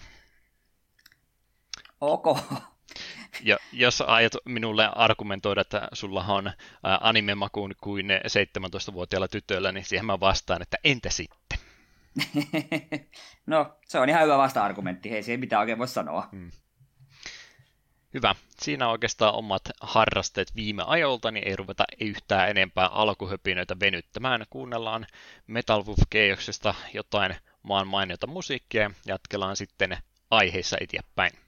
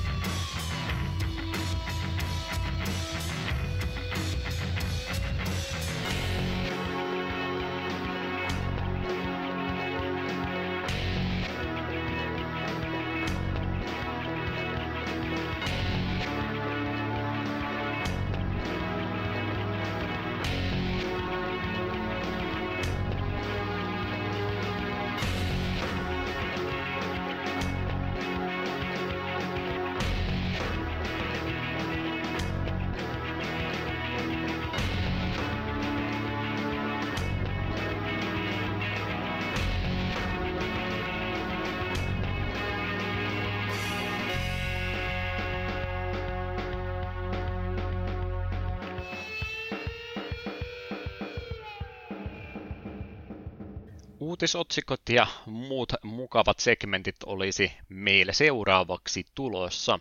Mitäs kautta me tämä ryhmä, kokonaisuus ollaan yleensä pu- alettu ainakin purkamaan? Joo, no totta kai ensimmäisenä hän pitää aina olla tänä päivänä pelihistoriassa, eli mitä tapahtui ainakin kymmenen vuotta sitten. Mä yritin pikkasen hillitä itteeni tällä kertaa, että mä niin hirveästi laittaisi peliä varsinkaan semmoiseen, mistä mulla ei ole yhtään mitään sanottavaa, niin onko nyt tällä kertaa ensimmäistä kertaa, kun mä venytän tätä kohtaa turhan paljon? Mä ainakin väittäisin, että näin olisi päässyt tapahtumaan. Uh, en tiedä miksi olen kirjoittanut uh, kuukauden 11 tähän näin. Mulla on ollut näköjään roomalaiset numerot, kun mun on pitänyt laittaa 16.2, mutta mä oon laittanut 16.11. Uh, vähän nyt menee näköjään huti. 16.2. on ollut se päivämäärä, mitä mä olen tässä tarkastellut, eli jakson julkaisupäivämäärää, ja ainakin yli 10 vuotta, mitä sitten oli tapahtunutkaan julkaisupuolella. 11 vuotta sitten, 16. päivä 2. vuonna 2010, oli julkaistu Ace Attorney Investigations Miles Edgeworth niminen peli Nintendo DSlle tuolla Japanin suunnalla. Uh, Phoenix Wright-tyyppistä peliä tai ainakin siihen maailmaan sijoittuvaa peliä oli se kyseessä, mutta vähän enemmänkin spin-offimaista julkaisua sen sarjan pohjalta. Capcom siinä toki kehittäjänä edelleenkin on. Eli päästään tällä Wrightin kilpakumppanilla, eli H-Wordillä tässä pelailemaan. Sen sijaan, että tässä olisi jotain oikeusalitaisteluja ollut, niin tämä on enemmänkin sitä tutkivaa työtä, tämä pelin painopiste. Eli noita rikospaikkoja käydään läpi, etsitään siellä todistusaineistoa ja haastatellaan myöskin ihmisiä ja yritetään jo siinä kohtaa sitten näitä juttuja päästä ratkaisemaan. Jos liikaa vääriä johtopäätöksiä pelissä heittelee, niin tuossa sitten on ihan elämäpistesysteemikin, eli turhan paljon kuin turhia syytöksiä esittelet ilman jotain todisteita, niin saattaa sitten game overitkin tulla. Tiedän, että olet niitä itse Phoenix Wrightia pelannut, mutta mitenkäs tämän kanssa onko tähän tullut tutustuttu ja tuliko näitä edes ylipäätänsä lokalisoituakaan? Musta se menikin silleen, että tämä ensimmäinen Edgeworth, niin tämä on tullut Japanin ulkopuolella, ja se kakkonen ei. Ja ei ole itsellä tullut missään tätä vastaan. Kovasti kyllä haluaisin tuon hyllyyn, ja pidän myös vähän sormia ristissä, että kun Switchille tuli se Ace Attorney-trilogia, niin jos Edgeworthikin pääsisi Switchille, menisi ostoon heti. Ehdottomasti kiinnostaa. Hmm. Joo, tää oli näköjään ollut nimenomaan toi Pohjois-Amerikan julkaisupäivät, eli kyllä se on lokalisoitu ja siitä myöskin Eurooppa-versio on olemassa. Japanissa oli näköjään jo 2009 ollut, mutta ei se siltikään tätä poista.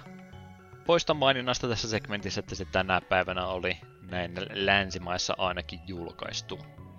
Siitä sitten jotain kautta ostamaan, en tiedä miksi mä rupesin sitäkin googlettelemaan, mutta ehkä sä se jotain kautta vielä itsellesi saisit.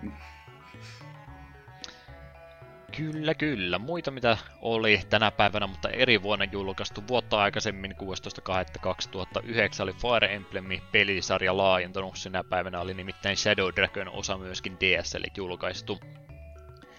Ja tämä nyt ei ollut varsinaisesti oma uusi julkaisunsa, vaan tämä oli remake tuosta alkuperäisestä Fire Emblemistä ja taisi olla jopa toinen yritys remakea siitä versiosta tehdä. Intelligent Systems tämän julkaisun takana toki on. Kahden ruudun käyttöliittymää toki, mitä pääsi tässä hyödyntämään, niin sen lisäksi myöskin nettipelimahdollisuus tuohon peliin oli tuotu mukaan. Myöskin tässä versiossa on mahdollisuus tallentaa kautta ladata pelitilannetta tuossa kesken taisteluiden jotain kautta me tultiin tämä peli tässä ihan viime vuodenkin puolella mainittua. En muista missä asiayhteydessä, mutta taidettiin todeta, että ei oltu näihin tämän aikaisin Fire Emblemeihin ei tunkaan puolta se enempää vielä koskettu. Joo, en tuohon aikaan vielä Emblemejä ollut pelannut. Olen tuotakin DS kotelaa kädessä joskus pyöritellyt Savonlinnan sittarissa, mutta ei se koskaan mu- mukaan tarttunut ja jälkeen ajateltuna hiukan harmittaa. No, nyt on vaihtoehto olemassa myös alkuperäistäkin peliä päästä pelaamaan. Niin, jep. Se täytyisi varmaan jossain kohtaa käydä ostamassa pois ennen kuin se sieltä kauppapaikalta katoaa. Se voi hyvinkin olla, että kun siitä oli puhetta, niin silloin puhuttiin myös Shadow Dragonista. Voi olla hyvinkin siitä asiayhteydestä. Hyvä tapa on Nintendo tukea, kun me ensin valitetaan, että minkä takia te julkaisitte tämmöisiä peliä aika eksklusiivisena julkaisuna, ja sitten me ostetaan ne kumminkin, että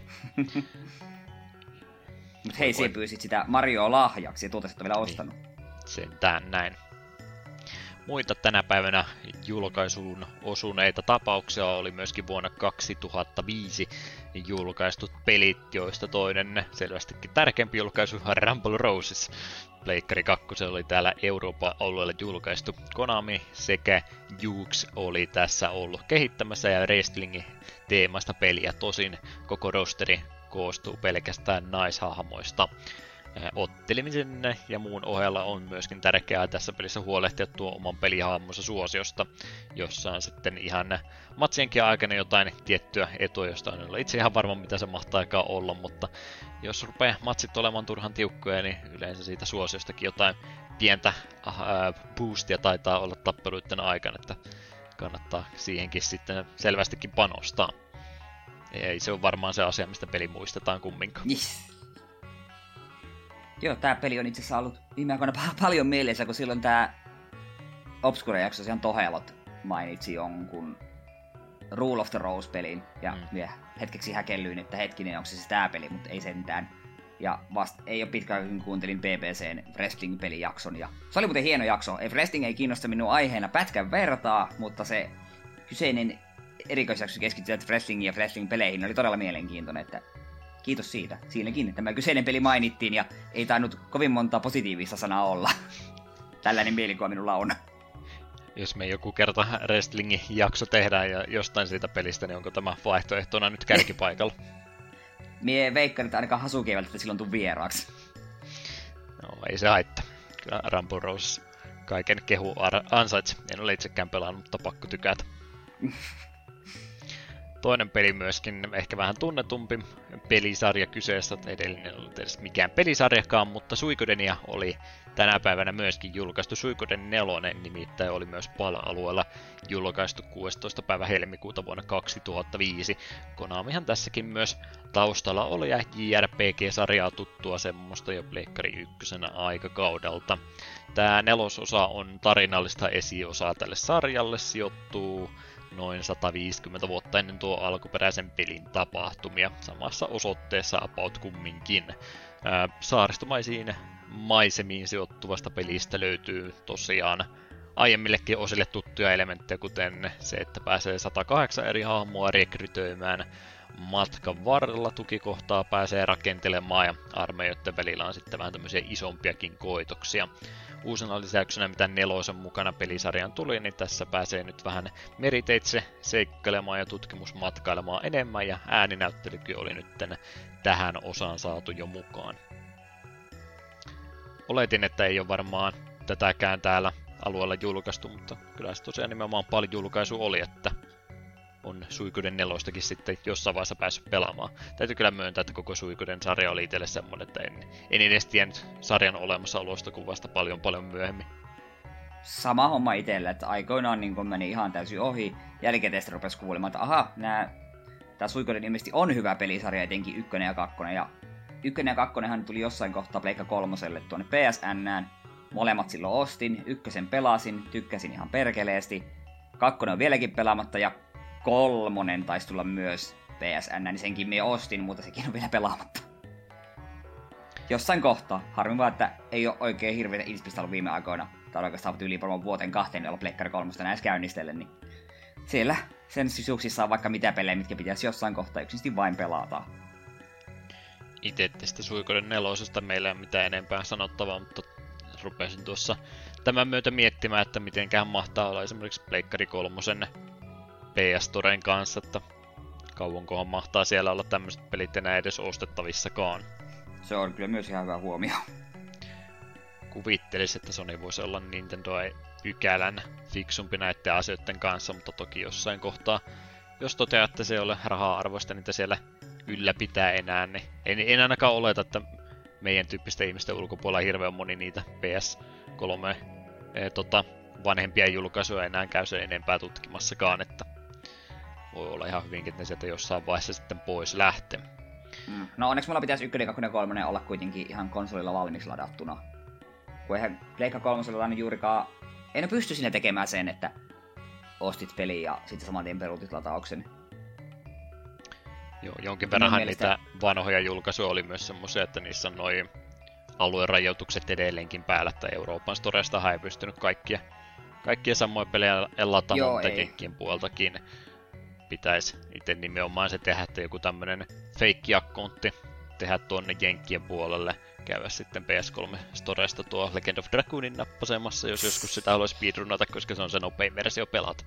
Jos aivan, mietitte, aivan. että tuleeko tässä jaksossa Legend of Dragoonia mainittua, niin sieltä se tuli. Muita pelijulkaisuja tälle päivälle myöskin. Mennään neljä vuotta tuosta päivästä taaksepäin vuoteen 2001. Sinä päivänä oli nimittäin 16.2. vuonna 2001 julkaistu Iso-Britanniassa sitä myötä myöskin muualla Euroopassa Final Fantasy 9, josta edes kirjoittanut pientä lausahdusta tuohon pelin perään, että onko tämä onko tää tuttu pelisarja. On, on, on, se vähän tuttu ja eihän tuo kun pelisarjan toiseksi paras peli, että aivan käsittämättömän hyvä teos. Löytyy sekä fyysinen kappale Pleikka ykköselle ja sitten Pleikka nelosen Uumenissaan kanssa. Ja en tiedä, pitäisikö se ihan piruttaa ostaa tuohon Switchillekin ihan vaan, koska miksi ei. koska onhan se aivan helvetin hyvä peli. Pleikkari ykkösen Final Fantasystä toi on se, mitä, mistä on kauempien aikaa, kun mä oon viimeksi uudestaan pelannut, mutta en tiedä, ne on kans kyllä urakoita, kun niitä lähtee uudestaan pelailemaan, että mieluummin ehkä pelaan sitten niitä versioita ja osia, mitä en ole aikaisemmin tutustunut.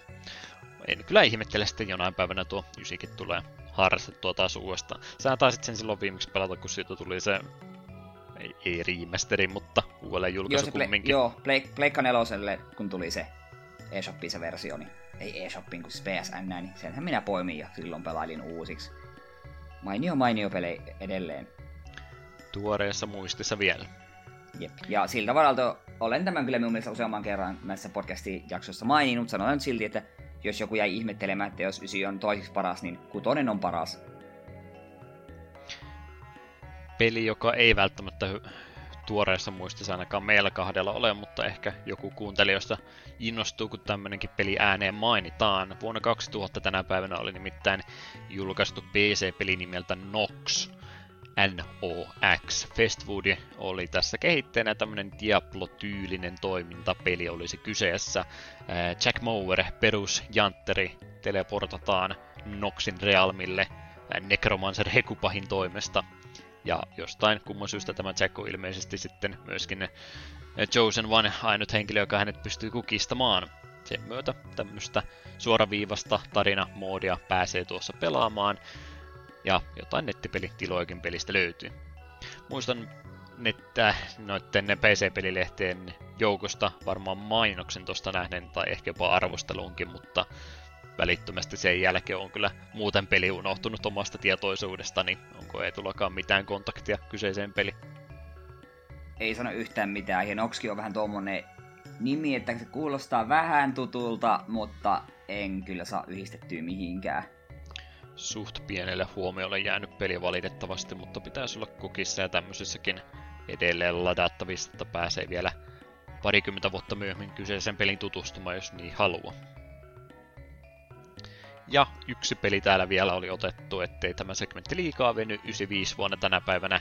Jenkeissä oli Mega Drive kautta Genesis tasoloikka julkaistu nimeltä Ristar. Sega oli tässä kehittäjänä ja tämmönen tähdenmuotoinen maskottihahmohan meillä olisi ohjastettavana.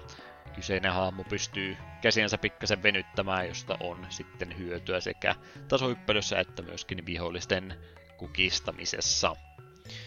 Onhan noita Mega Drive-pelejä aika montaa ainakin tullut kokeiltua, mutta Ristar on edelleenkin se, että ei ole tullut testattuakaan edes. Itellä samaa ja tämä taitaa olla mun listalla, ellei ihan väärässä. Hmm. Outo mielikuva, että olisin joskus sinne se raapustanut on varmaan ohimenen mainittu, että se voisi olla semmoinen potentiaalinen jaksoaihe, mutta ei ainakaan vielä olla sitä toteutettu. Mm. Jeps, semmonen segmentti. Nyt oli mun mielestä sopivan mittan. Joo, ei venynyt tällä kertaa tunniksi.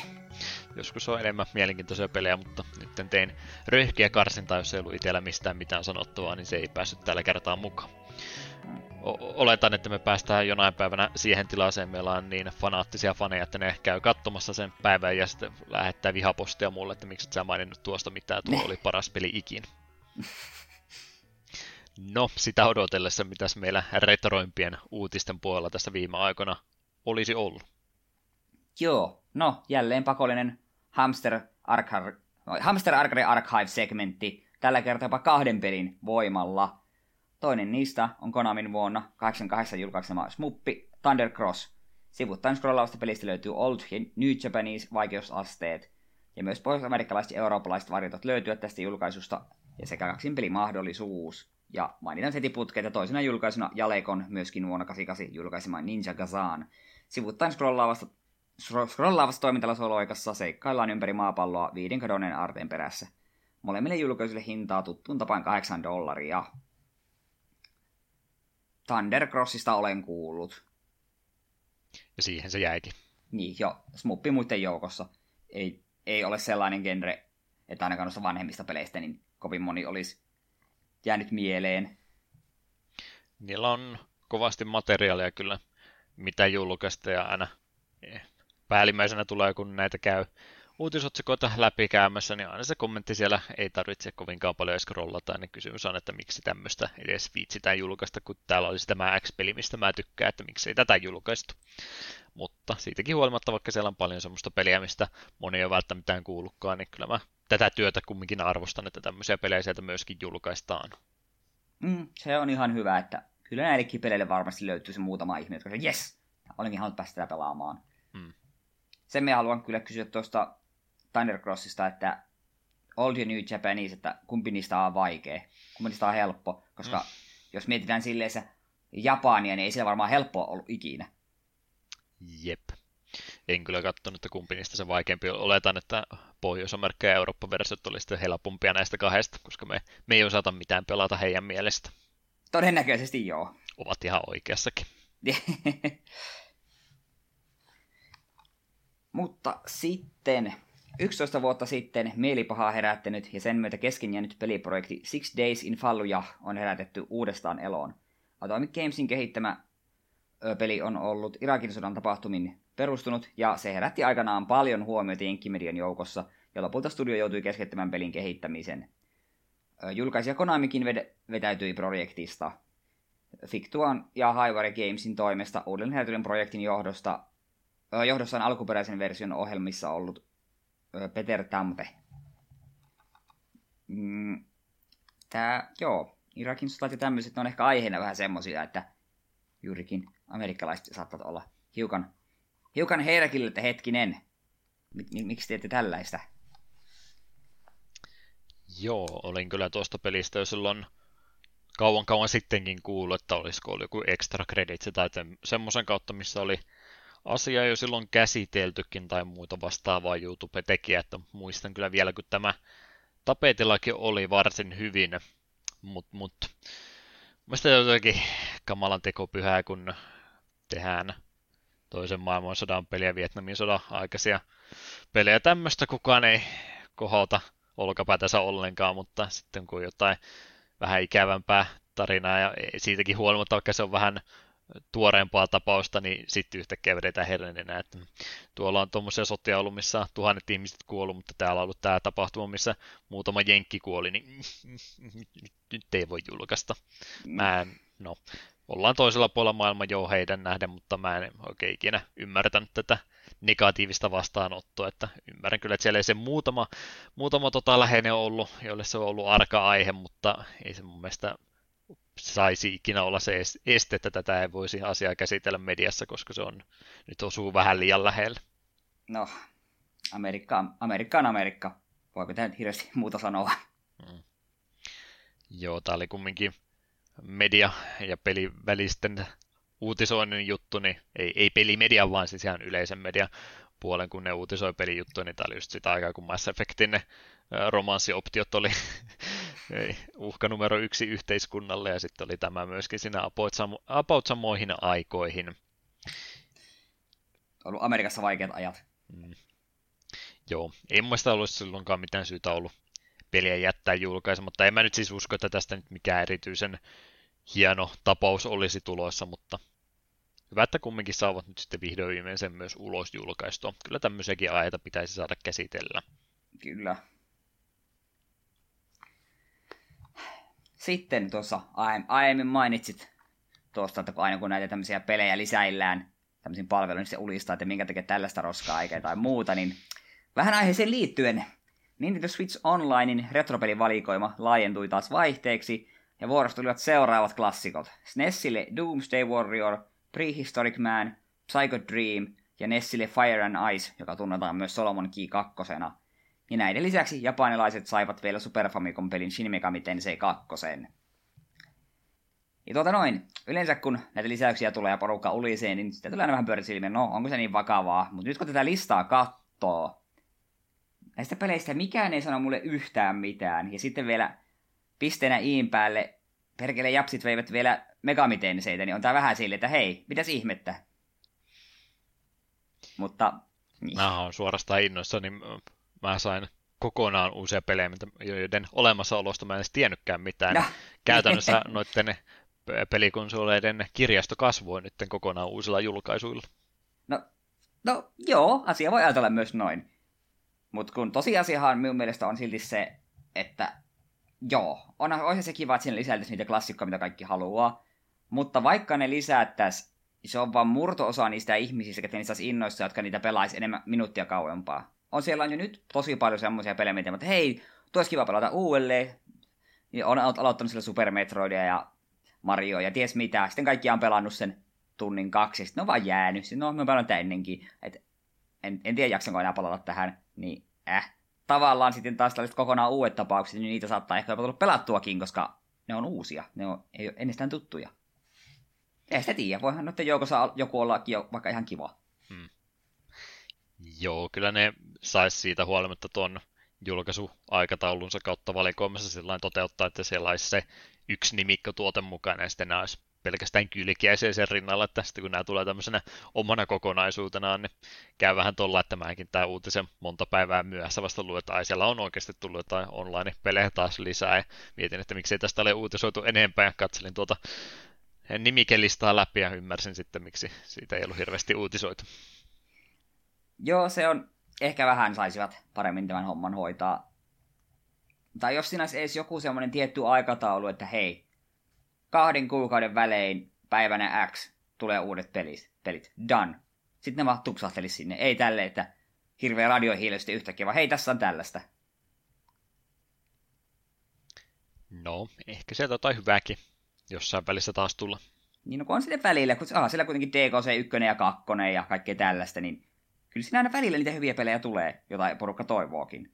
Ja näistäkin, joo, molempia DKCtä olen pelannut tyyli ensimmäisen maailman verran, ja siellä ne on, koska mä pelannut ennenkin. Joo, kaikkiahan semmoisia klassikkoteoksia tuommoisen palveluja ei kumminkaan saa, kun se on varsinkin Capcomit ja Konamit sitten näitä tunnetumpia sarjojensa, ne on niitä omia kokoelmiensa niistä julkaistu, niin en, en usko, että Megamania esimerkiksi tulee ikinä tähän palveluun lisätty. Mm. Ja joo, olisihan se aika kiva, että sinne yhtäkkiä tupsahtaisi just Final Fantasy 6, Chrono Trigger ja tälleensä, niin se kivaa, mutta me vähän veikkaan, että ei ole tulossa. Mm-hmm. Infrastruktuuri käytännössä on kumminkin olemassa, niin jos ei ne tähän kuukausimaksullisen palveluun tule, niin kyllä mä silti toivon, että se tulisi sitten jossain muodossaan kumminkin, että voisi sitten vaikka yksittäisestäkin peleistä sen maksaa. Vaikka niin siitä näköjään on, on yrittänyt pois päästä, mutta parempi sekin onko, että ei niitä olisi ollenkaan. No, mutta ei jotain just vaikka joku RPG-paketti tai Megaman paketti joku tämmönen, niin mikä et. Tai no toisaalta Megaman paketti on vähän turhaa, koska nehän on jo se Legacy Collectionit on Switchin eShopissa. Jep. Semmoista kohtelua esimerkiksi just Final Fantasytkin saa, että laitetaan vaikka Nessi-pelit ja Nessi-pelit omaan pakettiin ja niistä jonkun parikymppiä pyytää maksimissaan, niin voisi vielä mennä läpikin. Jep, ja kenties vähän jotain arttia tai tällaista pikkusälää sinne sekaan, niin kyllä menisi ostoa ihan heti. Hmm. Pikauutisinkin olin muutaman jutun kirjoittanut ylös. Toinen niistä oli tämmöistä kirjallisuuteen liittyvää juttua. Oli nimittäin Howard Phillipsin toimesta ja hänen ää, kanssa työskentelevä kirjailija nimenomaan hänen vaiheestaan tuolla Nintendo of American palveluksessa vuosien 81 ja 91 välillä, mitä hän oli siellä työ, töissä, niin sen pohjalta ollaan tämmöistä Kickstarter-kirjaa nyt oltu rahoittamassa. Tämä kyseinen henkilö toimi tosiaan tämmöisenä yrityksen puhujana siellä e, esiintyjänä suorastansa ja oli myöskin sitten tuota Nintendo Power-pelilehteä perustamassa. Matthew Taranto on henkilö, joka on tätä kirjaa hänen avustamana sitten kirjoittamassa. Ja nimenomaan tarinoita sieltä tämän yrityksen, no ei nimenomaan alkuvaista Nintendo on siis yrityksenä tosi vanha, mutta tästä konsolibisneksestä, mitä oltiin, oltiin tuohon aikoihin aloittelemassa, niin niiden vaiheiden alkuvaiheesta, niin tässä on sitten enemmän juttua muun muassa tuosta Donkey Kongi ja Universal oikeudenkäynnistä ja tämmöisistä asioista sieltä on luvattu vähän enemmän sitten insider-juttua kerrottavaksi. Tässä vaiheessa tuo Kickstarteri oli jo ehitty rahoittamaan, nyt en siitä ei ole huoli, etteikö kirja tulisi, mutta jos oli uutinen kokonaan ohi mennyt ja siitä PDF-version haluaa, niin se vielä tässä kohtaa pääsee mukaan rahoittaa. 19 dollaria oli tuon sähköisen version hinta tälle tapaukselle kalliimpiakin tierejä siellä toki on, mistä löytyy sitten ihan käsissä pidettäviä kirjoja, mutta siellä oli valitettavasti mainittu näin, että ei toimiteta Pohjois-Amerikan ulkopuolelle, niin niitä ei ehkä välttämättä meidän kannata lähteä sitten harkitsemaan. Ihan mielenkiintoinen.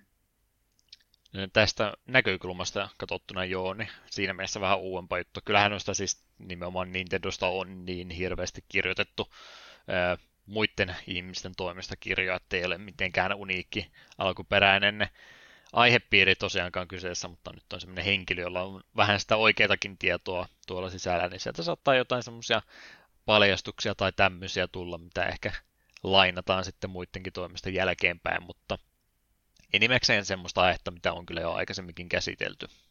Mm. Semmoista projektia ainakin olisi siellä ollut pelaamispuolella projekteja, jos joku on harkinnut, että olisipa kiva PCllä päästä jotain pelisarjaa pelaamaan alusta asti, niin tämmöinen tilaisuus olisi kohtapuolin tulossa. Kingdom Hearts-pelisarja oli se PClle tulossa Epic Game Storesin kautta ja julkaisupäivämäärä oli tähän, että maaliskuun viimeinen päiväkin olisi jos niitä tulossa nimenomaan näitä myöhempiä kokoelmapaketteja, missä sitten ne vähän upscalattuja versioita alkuperäisestä tulossa, että Final Mixia näitä julkaisuja siis olisi kyseessä. Ja ne oli mun mielestä vielä aika moneen eri pakettinkin ripoteltu, että niistä taisi saada aika paljon maksaa, jos kaikki haluaa, että... Ää, no siis, mm. eikö siellä ollut se 1.5 ja 2.5 yhtenä pakettina ja sitten se, se, se, se 2.8 päkki? Mm. Mielestäni siellä oli, Mikä... oliko neljään kokonaisuutta jaettu tämä, että sitä mä vähän ihmettelin, miksi ne olisi voinut vain yhtenä kokonaisuutena olla. Ootapas, minäpäs tarkistan. No missä se uutinen on tuolla? Sä oot kumminkin niin. tästä innoissaan, niin nyt täytyy ottaa faktat faktoina eikä mitään huhupuheita pelkästä. Niin joo, 1.5 plus 2.5, eli jossa on niin kuin 1.5 1.5 tai ykkönen ja kaikki sen lisää härpäkkeet. Sitten kakkosen sen lisää härpäkkeet. Sitten tuo 2.8, jossa on se käytännössä kolmosen niin sanotusti demo voisi sanoa. Ja sitten tuo Kingdom Hearts 3 lisärin kanssa on kanssa erikseen. Ja sitten tuo ihme, ihme, ihme musiikkipaska, mikä minua ei kiinnosta yhtä. Mm. Mutta joo, se, kyllä tästä sille se hintaa tulee, kun tuo 1.5 plus 2.5 on 50 sitten 2.8 on 60, joka ei todellakaan ole sen arvone, koska eh, en tiedä, minusta tuo 2.8 oli itsessään niin aika köyhä tapaus. Eikö, niitä, niin, eikö niin siinä on se Dream Drop Distance mukana? No mut joo, se on silti aika köyhä. Että minä sanoisin, että tuo 1.5 plus 2.5 on määrällisesti paljon isompi kuin tuo 2.8. Mm. Ja sitten, no kolmonen on vielä silleensä uusi, siinä on tuo lisäri, mikä ilmeisesti se lisäri oli aika mainio. Mutta joo, vähän outoa, että tästä ei ole mitään kokonaispaketti, niin kyllä tässä, kyllä tässä saa kuitenkin sen 160 pistää Ei, 180 saat pistää pankkiin menemään. Ei kuota, minä osaa laskea. 170, 170, jos ostat nuo kaikki miinus tuo musiikkiroska. Sekin vielä on oma 60 sen päälle, jos senkin haluaisi. Jep. Mut joo, siis tää oli kiva uutinen, että nämä tulee. Ja Kingdom Hearts-jakso on kokemaan todennäköisempi. Joskin ei ehkä ihan vielä, mie en haluaisi pistää Juhaa maksamaan 50, että sä voit pelata Kingdom Hearts 1. Uudesta. Eikö alkuperäinen niin. riittänyt? No okei, okay, no joo. Mutta kuitenkin, kiva, että tuli vähän erikoista, että tuosta ei ole vaan mitään sitä megapäkkiä, että hei, ostapa nämä kaikki ja hinta on tämän verran. Niin vielä. Koska... Nyt tämäkin nyt oli vasta Epikin kautta tulevat julkaisut, että ei nyt niin ihmeessä oli, oli se vaikka jossain vaiheessa sitten Steamiinkin tulee ja, ja sen alennuksia tulee sitten ennemmin tai myöhemmin kumminkin, niin jos ei vakio hinta putoa, niin kumminkin puoleen hintaan muuta tämmöistä tulee, niin ennemmin tai myöhemmin halvemmallakin sitten kyllä varmasti saa. Mm, otan, siitähän oli se joku Pleikka neloselle, missä oli tyylin kaikki. Joo. Se taisi ennen kolmosta olla oma pakettinsa ja sitten teki vielä, vielä kokonaisemman paketin jälkeenpäin, missä oli kolmonenkin ja ei niistäkään tarvinnut 80 jotain tämmöistä maksaa vasta. Joo, Kingdom Hearts All in One paketti. Uusi alusta nyt kumminkin. All, all in One paketti, joka just sisältää niin kuin nuo kaikki. Se on tällä hetkellä PSNssä alessa. Normaali hinta 109, nyt se olisi 27 euroa. Hmm. Eli jos haluatte Kingdom Heartsin koko pelisarjan pelata, niin, ja teillä on Peikka Nelone, niin käykääpä ostaa tuo All in One paketti nyt vaan pois. On aika edullinen. Joo, ja vaikka se olisi täys... semmoisia pelejä, jotka välttämättä tarvii sitä pc lisävääntö. Niin, ja plus sitten, vaikka tämä ei ole tarjouksia, niin tämä on silti halvempi ostaa täyteen hintaan tämä Pleikka 4-versio kuin PClle. Toki PC-versio voitte mod- PC-pelejä voitte modailla ja niin poispäin ja tälleen, mutta kyseenalaistan hintaa vähän. Mutta eiköhän noki jossain kohtaa ihan hyvä, hyvissä aleissa ole PClle. Nämä on varmaan ne kauhussaan. Tuolla on toi Kingdom Hearts-peleillä kumminkin on suht iso speedruni yhteisökin olemassa ja voi vaan aina kuvitella tuommoisten kanssa, jotka on niihin on panostanut kovasti ja sitten tulee PC-julkaisu kyseistä peleistä, jota ei ikinä ajatellut, että niistä tulisikaan semmoista ja nyt täytyy sitten ostaa kaikki pelit uudestaan, koska latausajat vähän nopeammat. Totta, tuo on muuten helvetin hyvä huomio. Että kyllä ne monesti ottaa sitten latausajat erikseen pois, että ne on vertailukelpoisia, mutta käytännössä kumminkin jos haluaa ajan tasalla olla, niin joutuu tämäkin yhteisö tällä puolella sitten varmaan siirtymään. Se nyt ei toki ollut mm. se pääasia tässä, mutta tulipa mieleen. Totta.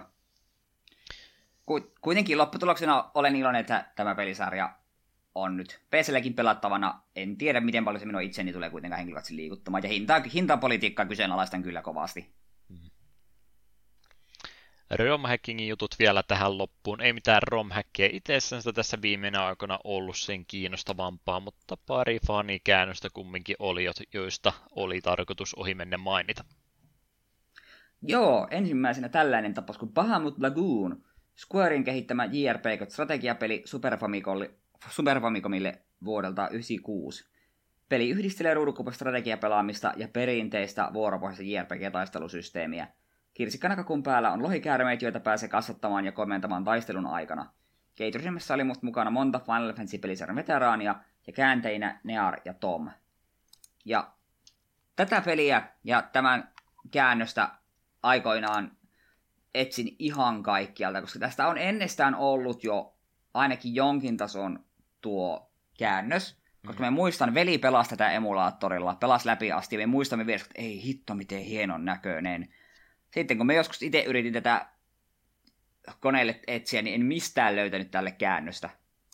En tiedä, mitä noituutta veli on tehnyt, kun sen aikoinaan meille taikoi, mutta hienoa, että nyt sen pääsisi vihdoinkin pelaamaan, koska tämä on todella hienon näköinen peli. Ty- pelimekaniikka on tosi mielenkiintoiset, ja sitten seuraavan kerran, kun käsitellään jotain käännöspelejä, niin vie tuntuu seitsemän paha, mutta lakuunin. Ei se enempää edes valmistautumisaikaa katse, vaan tulee sieltä yhtäkkiä. Kyllä, kyllä. Sitten vaan kiireen vilkkaa sitä pelaamaan. Siellä puolella sanalla mainitsit, että miten nuo fanikäännökset. Okei, paha mut lakun listalle. Mm. Ei edes lausetta saamaan loppu, kun sieltä tulee jo oikea, oikea vastaus siihen ehdotukseen. Kattelin tota nimenomaan Rom Hackinginkin puolta, että mitä siellä aikanaan tullut, niin joo, siellä on siis ollut pari keskeeräistä käännöstä. Tuolla 98 yritetty kertailla ja 2002 on Pahamut-lakuunista ollut fanikäännökset työn alla, mutta niitä ei ole kumpaakaan sitten näköjään loppuasti koskaan viety. Sekin toki, että kun on aina finished, niin mitä se käytännössä tarkoittaa. Joskus se on sitä, että ei ole jotain grafiikkaa, elementtiä käännetty englanniksi ja sen takia jäänyt kesken. Mutta... Se voi hyvinkin olla, että se on ollut joku just semmoinen keskeeräinen ja sitten me on kuvitellut, että se on ollut täydellinen ja sitten on sitä löytänyt, kun on itse yrittänyt tonkia. Jo veli, kun tämän jakson kuuntelee, niin voi mulle vaikka viestiä heittää, tai tuossa kun on pari viikon päästä tulossa käymään, niin mainitakin, että muistaako, että oliko täydellinen käännös silloin. Hmm. Joo, 2002 pykälän pisemmälle mennyt ollut 0.07 versio sielläkin on ihan suoraan mainittu aika harvoin on virheitä nostettu käännökseen suoraan esille tai käännösuutiseen suoraan niitä mainittu, mutta niin on sanottu, että formatointi on ihan jumalottoman kamalaa ja muuta tällaista.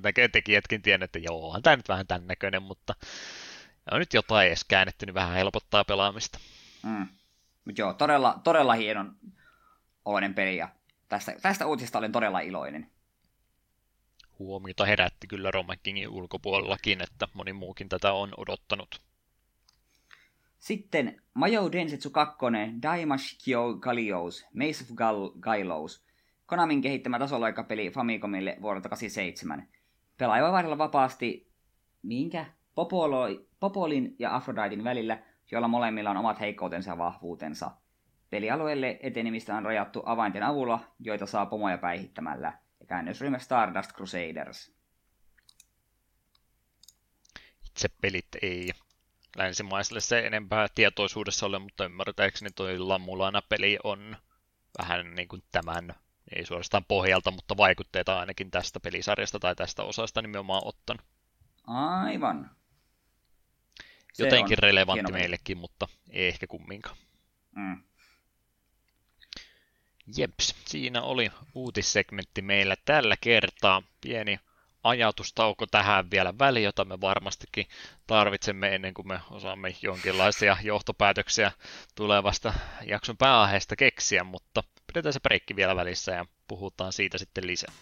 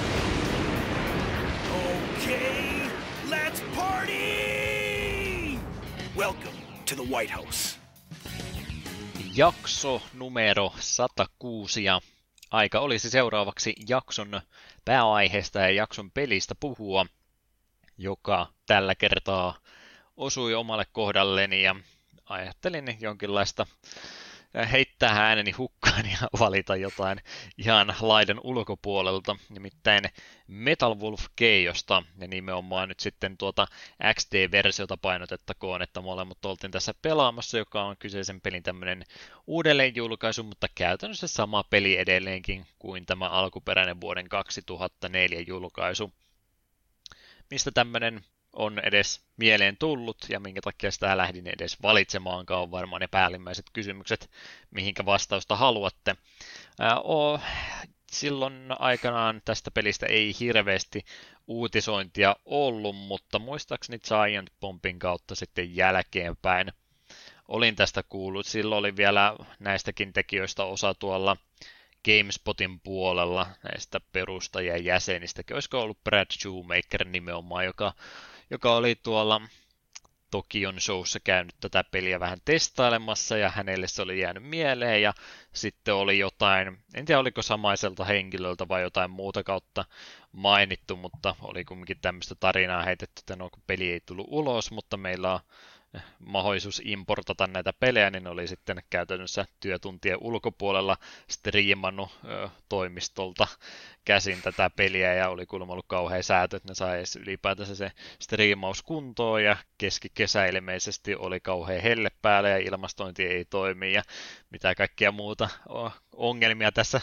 kyseisen pelin pelaamisen kannalta oli. Ei ollut varmaan se striimaamista, vaan oliko sitten ihan vaan video, videotapahtumapakettia tästä tekemässä ja nimenomaan tarina oli siinä, että kauhea vaiva oli ja videon katsoi ehkä parisataa ihmistä, vaikka heillä oli kuinka hauskaan pelin kanssa, mutta oli, oli erittäin underground juttu vielä siihen aikaan ainakin jonkun tämmöisen podcasten kautta pelistä kuuli ensimmäisen kerran ja sitten myöhemmin lähinnä speedrunien kanssa ollut sitten nimenomaan heti tullut selväksi, että minkälaisesta tapahtumasta tässä on kyse, että sanottako, että näe vähän sinne Pepsimän osastolla jo suorastaansa, että voiko tämmöisiä pelejä nyt vakavissaan ottaa, mutta pakkohan näitä rakastaa tämmöisiä julkaisuja. Niin on kyllä itselläkin siis pitkä aikaa pelin nimi ollut mielessä ja tiennyt pelin olemassaolosta, mutta ei ole edes jenkkiversiota alkuperäisestä Xboxista ollut ja enkä nyt ole ruvennut sitten harkitsemaankaan sitä, että voisin jostain Japanin versio itselleni etsiä, niin ei tullut sitä itse koskaan pelattua, mutta kun uutinen nousi pinnalle, että siellä olisi Devolver Digital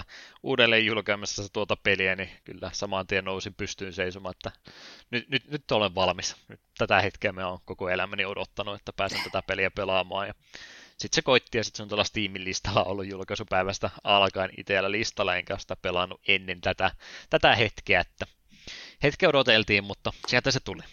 Onko Eetu Metal Wolf Keiuksesta kuullut mitään ennen kuin pelin valitsin aiheeksi? Olin kyllä kuullut ja itsekin olin vähän pitänyt silmät auki, että pitäisikö ne jossain kohtaa meidän pelailla. On aika varma, että kuulin tästä pelistä kyllä ensimmäisen kerran vasta muutama vuosi sitten. Olisiko just BBCssä, olisikohan Ose tai joku just puhuu, että hitto, tämä peli kun saatas jotenkin Eurooppaan, että siinä on kyllä semmoinen tapaus tämä huhhuh. Ja sen perusteella, miten hän peliä kuvaili, niin olin hyvin häkeltynyt, ehkä eniten tuon kehittäjän takia. Ja kyllä olin vähän, että okei, tämä vaikuttaa mielenkiintoiselta. Ja tehdään se kehittäjä vielä mysteeriksi, että kohta sitä puhuva. Hmm. Tämä, tämä on hämmentävä tapaus tämä peli kaikin puolin. Joo, ehkä enemmän historiaa tai tekijäiden tota, aikaisempia tuotoksia tutkien, niin ei välttämättä niin yllätys, mutta kieltämättä joo, jälkeenpäin kun katsoo, niin saattaa ehkä vähän nuoremmille henkilöille varsinkin yllätyksenä tulevan, mutta mikä tämä salainen kehittäjä tässä onkaan, kuka mekha-pelejä ylipäätänsä tekee.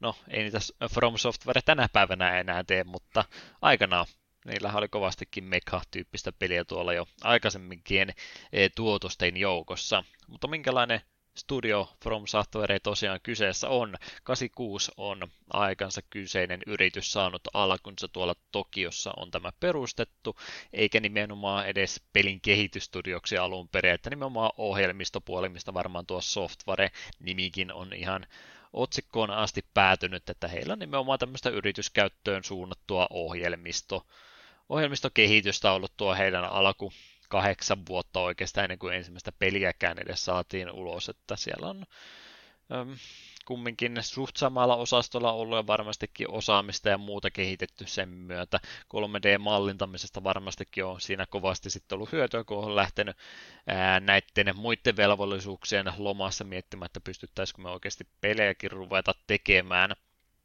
Mutta silloin kun oli, oli vielä perustettu, niin se oli toki Famicomin kulta-aikaa tuossa menossa, niin ei ollut ainakaan sitä osastoa vielä, mitä he lähti tekemään, mutta se tilaisuus sitten, että milloin näitä pelejä pääsi siinä muodossa tekemään, kun he varmastikin, tai ilmeisesti halusi tehdä, niin tuli ton Sonyin ryhdyttyä ja hypättyä mukaan tänne pelikonsolisotien puolelle, niin nyt saatiin sitten semmoinen laite Super Famicomin Mega Driven jälkeen, jotka pysty tämmöisiä pelejä pyörittämäänkin. Okei, Seikalla oli ne omat lisälaitteensa ja muut, mutta syystä tai toisesta tuo pleikkari oli sitten heille se mielenkiintoisempi alusta, jolle ne rupesi näitä ensimmäisiä pelejänsä julkaisemaan. Ensimmäinen niistä oli vuonna 1994, silloin tuo Kingsfield pelisarja sai alkunsa, joka heillä oli ehkä ei nyt koskaan se ykkösbrändi, mutta semmoinen ää, sarja kumminkin, joka, joka monia jatko-osia myöhemminkin tuli saamaan, että semmoinen tämmöinen alusta, millä he rupesivat sitten sitä omaa osaamista kumminkin työstämään. Ei ole Kingsfieldiäkään toki pitkään pitkään aikaa enää tullut PSPlle ilmeisesti jotain pientä remakein poikasta silloin aikanansa tuli, mutta tämä oli tämmöistä heidän alkuaikansa tunnustelua, että minkälaista peliä he haluaisivat sitten ruveta oikeasti tekemään. Ihan ensimmäistä peliä ei tosiaan Kingsfieldia vielä Japanin ulkopuolella nähty, mutta itsellekin yllätyksenä tuli, kun kävin tuota heidän pelivalikoimaansa täältä 90-luvun puolta katsomassa, niin yllättävän moni niistä peleistä kumminkin julkaistiin, ei Euroopassa, mutta Pohjois-Amerikkaan kyllä niitä pelejä Pleikkari 1 tuli, muun muassa 98 vuonna Echo Knight ja Shadow Towerin kaltaiset pelit, niin niitä kyllä sitten tuolla Jenkeissä julkaistiin kumminkin, vaikka studio olikin aika tuntematon vielä siihen aikoihin eurooppalaisille, miten meille varmaan kyseinen studio näiltä ajoilta oli tuttu, jos heidän peliänsä siihen aikaan jo seurasi, ja muutenkin se heidän tunnetuin pelisarjansa näihin aikoihin, ja pitkään vielä sen jälkeenkin oli tämä Armored Core-pelisarja, eli tämmöistä mekha-toimintapeliä. Aloiteltiin jo siellä Pleikkari 1 aikana, ja paljon jatko-osia on kyseinen pelisarja sitten vielä myöhemminkin saanut kohta tullaan siihen, minkä takia niitä ei ehkä ole ollut. Onko siellä jotain tunnetumpaa pelisarjaa ehkä rinnalle noussut myöhemmin, mikä on puskenut nämä pois, mutta tähän aikoihin vielä niin aika tasa, tasaan tuntuu olevan 50-50, kun kävin pelilistaa läpi, että paljon oli roolipeliä vielä 90-luvulla ja 2000-luvun alkupuolellakin, ja toinen puolisko oli sitten näitä mekapelejä. Mutta siinä pleikkari kakkosen GameCube-aikoihin miten varmaan he kokivat tämän asian, niin siellä oli tämmöistä Evergrace ja Lost Kingdoms ja pelisarjaa suorastaan, jotka sai sitten osan tai kaksikin vielä jälkeenpäin, niin ne ei ilmeisesti kovinkaan hyvin sitten myyneet muuta kuin Japanissa korkeintansa. Ja Mitä vertailukohtana he... oli sitten näitä mekapelejä, jotka oli kumminkin huomattavasti menestyneempiä, niin niitä ei sitten tässä kohtaa ilmeisesti he totesivat ehkä, että tämä on kannattavampaa näitä mekapelejä pelata, mutta ei tuo ainakin sillä selvästikin väliyrittäjä tai huuta, että joku ainakin tuntee noita muitakin. Joo, mitä helvettiä, miksi From Software on tehnyt Evergracein, koska se on aivan järkyttävää tuubaa kaikin puolin. Mm. Aivan kamala peli. Ostin sen joskus käytettynä ja yritin, me yritin kaikkeen, että kun nyt olin sitten muutama euron maksut, kokeillaan nyt nauttia sitä pelistä, ja ei, ei pysty. Aivan uskomattoman kämäinen toimintapeli. Ah, siinä oli kaikki pielessä. Se oli ruma kuin perkele, se oli kamala pelata, taisteluminen oli kamalaa, hyi, hyi, hyi, hyi, hyi. Oh, ei Evergrace, hyi, hyi. Olisiko ollut Evergrace 2 sitten kyseessä vai oliko ihan alkuperäinenkin? Muistelin, että Evergrace 1 olisi ollut vaan Jenkeissä sitten, mutta muistelen... Ihan tämä al- al- alkuperäinen on, koska tunnistan tuon kannen. Okei. Okay. Oh, kyllä se on näköjään tullut ja ollut ihan Pleikkari 2 sitten alkupäässä 2001 täällä Euroopassa ja Japanissa ilmeisesti. Onko jopa melkein julkkaripelejä joukossa ollut, joo. Tai ei hetkinen, Jenkeissä ollut julkaisupeli. Joo, no on täällä jo Game Info antanut jopa 7 ja Game Pro 4 10, 4 5, mitä helvettiä, mutta sitten OPM UK on antanut 2 10, joka kuulostaa enemmän oikealta. Mm. No, oliko se laadusta vai mistä se kyse nyt siinä sitten kumminkaan, mutta ne roolipelit siinä tuntui heiltä unohtua vähäksi aikaa, kun ne enemmän keskittyy mahdollisimman paljon rahaa tekemään Armored Core-pelisarjan parilla ja muillakin sitten vastaavan tyyppisillä julkaisuilla. No, mitä siellä sitten sen jälkeen tapahtui? Mekapelit ihan ok myy, mutta ei mikään household-nimi ollut From Software tässä kohtaa kumminkaan. Joitain julkaisuja siellä matkan varrella länsimaihinkin aina päätyy, mutta ei mitenkään erityisen tunnettu studio ollut kyseessä, kunnes aika jatkumoon tapahtui iso muutos vuonna 2009 viimeistään. Tämmöinen pieni undergroundimpi tuote osui silloin monien sydämiin kuin Demon Souls, joka kovista vastoinkäymisistä tai vaikeuksista ylipäätänsä kauppojen hyllylle pääsemisestä huolimatta, niin onnistui sitten löytämään oman, ehkä ei aluksi pienemmän yleisönsä, mutta tämä kyseinen lumipallo ei lopettanut koskaan vierimistänsä, vaan kasvoi ja kasvoi ja vauhtia tuntui koko ajan tulevaa enemmän, että jos Demon Souls ei välttämättä vielä kaikille kulahtanut, niin Dark Souls siinä pari vuotta myöhemmin aiheutti ihan omanlaisensa puumia. Käytännössä he sitten loivat kokonaan oman alakenrensä näiden Souls-pelien myötä, että siitähän tuo nyt varmastikin tänä päivänä kaikille ensimmäisenä mieleen tulee, että minkä tyyppistä peliä he tekevät. Eli siinä kun Soulsit rupesi lyömään läpi, niin ei ole hirveästi kyllä Armored Coreakaan välissä tullut. Että 2013 oli joku Armored Core-peli kyllä välissä tullut, mutta sekin oli sitten poikkeus tähän sääntöön, että kyllä se on oikeastaan ollut näitä Souls-pelejä, mitä he ovat tässä viimeisen reilun vuosikymmenen tehneet. En tiedä, onko siihen mitään muutostakaan lähiaikana tulemassa. Ei ainakaan näytä siltä. Jep. Joo, Demon Soulsikin ihan oma mielenkiintoinen tapauksensa ollut, että miettii missä tilanteessa tuo, tuo pelimaailma siihen aikaan oli, että koko ajan vaan vuosi vuodelta peliprojektit kasvaa isommiksi ja isommiksi ja riskit vaan on kovempia, niin ei kukaan halunnut mitään tämmöistä ikävää peliä pelata, missä kuolee niin nopsaa ja muutenkin kaikkia muita äh, lajinsa edustajia verraten niin omituisen näköiseltä peliltä vaikutti, niin ei, ei Sonykaan halunnut sitä julkaista, että kuka se nyt, oliko se heidän omaa julkaisu, Bandai aivan, niin sitä kautta hehän saivat sieltä hyvät yhteistyösopimukset tehtyä. Oli kyllä hyvä sijoitus Pandalta siihen sitten, että on ilmeisesti niiden kanssa edelleenkin homma jatkunut ja se on tietysti jälkeenpäin kehun, että joo joo, hyvä pelihän se oli. Ei me vaan haluttu julkaista sitä, mutta hyvä pelihän se oli. Mm. Mutta... Ja no jota, jotain sitä kertoo, että vastahan tuo Pleikka Vitosen julkaisussa, niin se Demon Souls remakekin tuli, tai remasteri mikä mm. onkaan, ja on se ihmisille tuntunut maistuvan. Ja monet niistä, ketkä jäivät ilman Demon Soulsia aikoinaan Pleikka kolmosella, niin saavat sen nyt sitten kokea. Itse olen iloinen, että se silloin joskus oli PlayStation Plusassa, kun kolmosen omistin, niin tuli se silloin hakkailtua ekan Dark Soulsin jälkeen, ja olihan se kokemus. Mm. Hieno, hieno peli, jossa oli omat koempelyytensä. Joo, oot kyllä monen kertaa aikaisemminkin Souls-pelisarjaa kehunut, että se nyt ei varmaan yllätyksenä tule, jos mä tässä kysyn, että onko kyseinen pelisarja tuttu, mutta jos siitä jotain ohi mennä haluat sanoa tai muuta ehkä yleisempi kysymys, mikä mua kiinnostaa, niin oliko sitä ennen, niin nyt se Evergrace nousi pinnalle, mutta onko sulla mitään muuta From Softwarelta mainittavaa arvoista ennen noita Souls-pelejä? Ei, ei mulla mitkään niiden aiemmat ole silleen, niin kuin en ole Armored Corea koskaan pelaillut tai mitään. Soulsista nyt sen verran sanoa, että olen ekan Soulsin, kun ekaa kertaa pelasin, se oli ihan uskomaton. Jotenkin alkuun tuntui siltä, että eihän se tule yhtään mitään, mutta sitten kädellä sitä puskettiin läpi asti. Ja sitten jostain kun tätä että tämä on aivan helvetin viihdyttävää.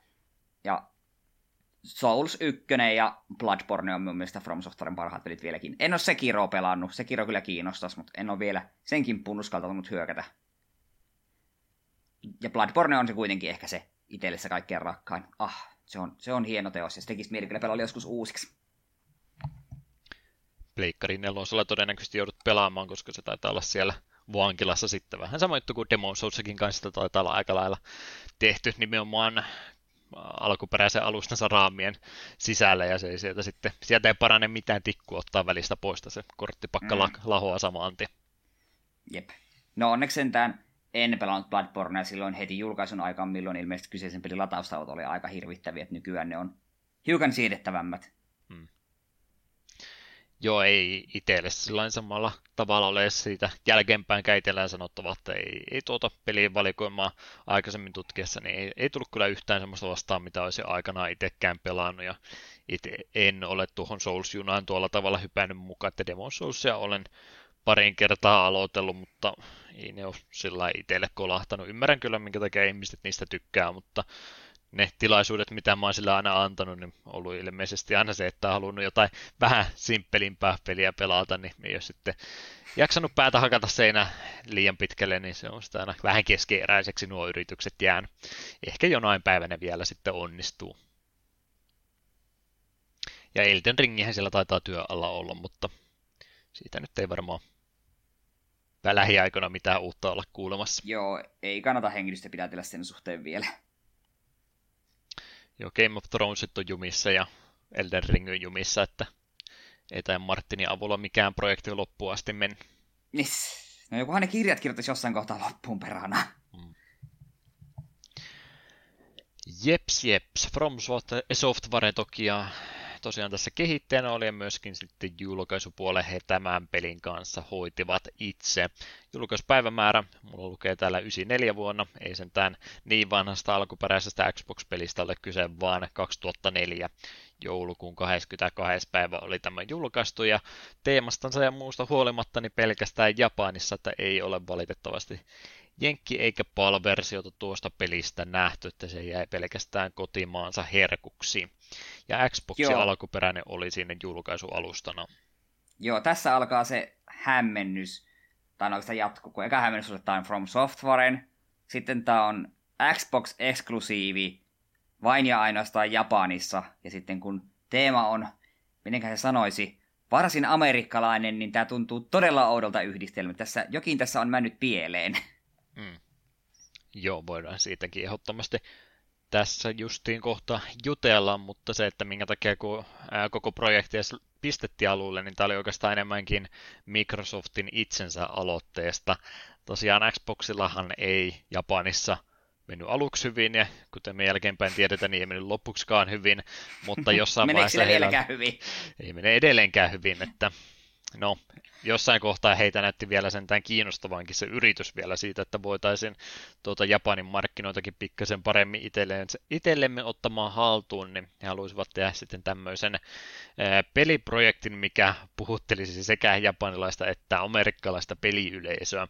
Niin he lähestyivät sitten From Softwarea, koska he näkevät, että heillä on tämmöistä mekapeliä enemmänkin, ja heillä oli ajatus, että hei, voisitteko tehdä yhden semmoisen lisää, mutta pistetään vähän jenkkimeininkiä siihen lisää, ja From Software otti, otti tämän kehotuksen erittäin tosissansa, että semmoinen projekti sieltä sitten tuli kuin tämä Metal Wolf Chaos, mitä tosiaan oli kyllä siis tarkoitus, että se pitäisi ihan kaikkialla julkaista, että se olisi ollut nimenomaan amerikkalaisteemasta, mutta nimenomaan japanilaisen pelikehityksen mukaan tehty peli.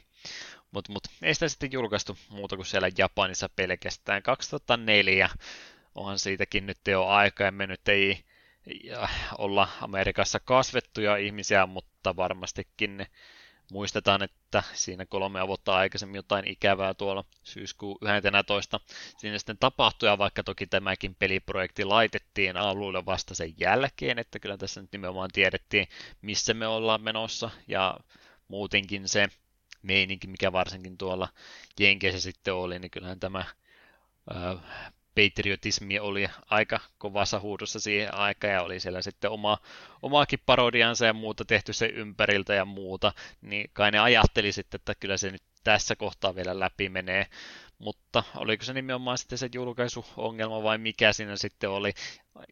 Erikoista kyllä kuulla, jos Microsoft itse on ollut se, joka on heitä lähestynyt, että hei, tehtäisikö tämmöinen peli, ja sitten kun tuli se aika, että nyt on peli tehty, voisitteko te julkaista tämän, niin mm, ei me nyt semmoisesta mitään puhuttu, että kai te nyt jonkun julkaisia itse löydätte, mutta ei sitä semmoista sitten löytynyt, että mitä veikkaat, onko se ollut sitten se, että ihan niin kuin peli vaan ei peliin omien ansioittensa puolesta uskottu enempää, vai olisiko tässä vielä voinut olla jotain tämmöistä, että he on kokenut tämä liian pilkkana heitä itsensä kohtaan, että ei, ei vittitä ottaisi sitä mitään riskiä, että me saadaan mitään negatiivista huomiota tämän pelin julkaisun myötä. No vaikea muista silleen nähdä, koska vaikka joo, tämä pelin teema on aika överi, niin kyllä me väittäisin, että tästä olisi moni tosi jenkki saanut ihan oikeita hyviä fiiliksiä. En, en osaa oikein sanoa, että miksi miksi ne sitten päätti, että e, ei me tätä halutakaan. Mm. Joo, miettii kumminkin about samoihin aikoihin, mitä 2004 toista parodiatyyppistä amerikkalaista juttua oli, kävin tarkistamassa, mutta joo, Team Amerikakin esimerkiksi 2004 julkaistiin, niin Eihän nyt olisi voinut kuvitella, että tämä olisi ihan hyvin voinut läpi mennä, kun tämmöinen peli julkaistaan. Eihän tämä nimenomaan Amerikkaa missään tapauksessa pilkkaa. En mä ainakaan itse tätä peliä kokenut missään kohtaa. nimenomaan parodiaahan tämä vaan pelkästään on ja nimenomaan niin, niin absurdisti menee yliövereksi kaikessa lähestymistavassa tätä juttua, niin en mä nyt olisi kokenut, että tässä mitään ikävää olisi tapahtunut, jos tämä olisi julkaistu. Olisiko tämä peli myynyt hyvin? Eh, tuskinpa, mutta ei tässä mun mielestä mitään estettä sille kumminkaan olisi ollut. Raha tietysti Joo. on se este, mutta näin reaktion kannalta niin en usko, että tästä mitään haittaa olisi heille ollut. Joo, vaikea, koska me kyllä itse on sitä mieltä, että Team Amerikahan olisi on paljon enemmän sitä niin kuin suoraa pilkkaa. Mm. Hyvä elokuva muuten, todella loistava elokuva, mutta enemmän se minun mielestä kyllä Amerikkaa pilkkaa kuin tämä peli. Mm. Kyllä, kyllä.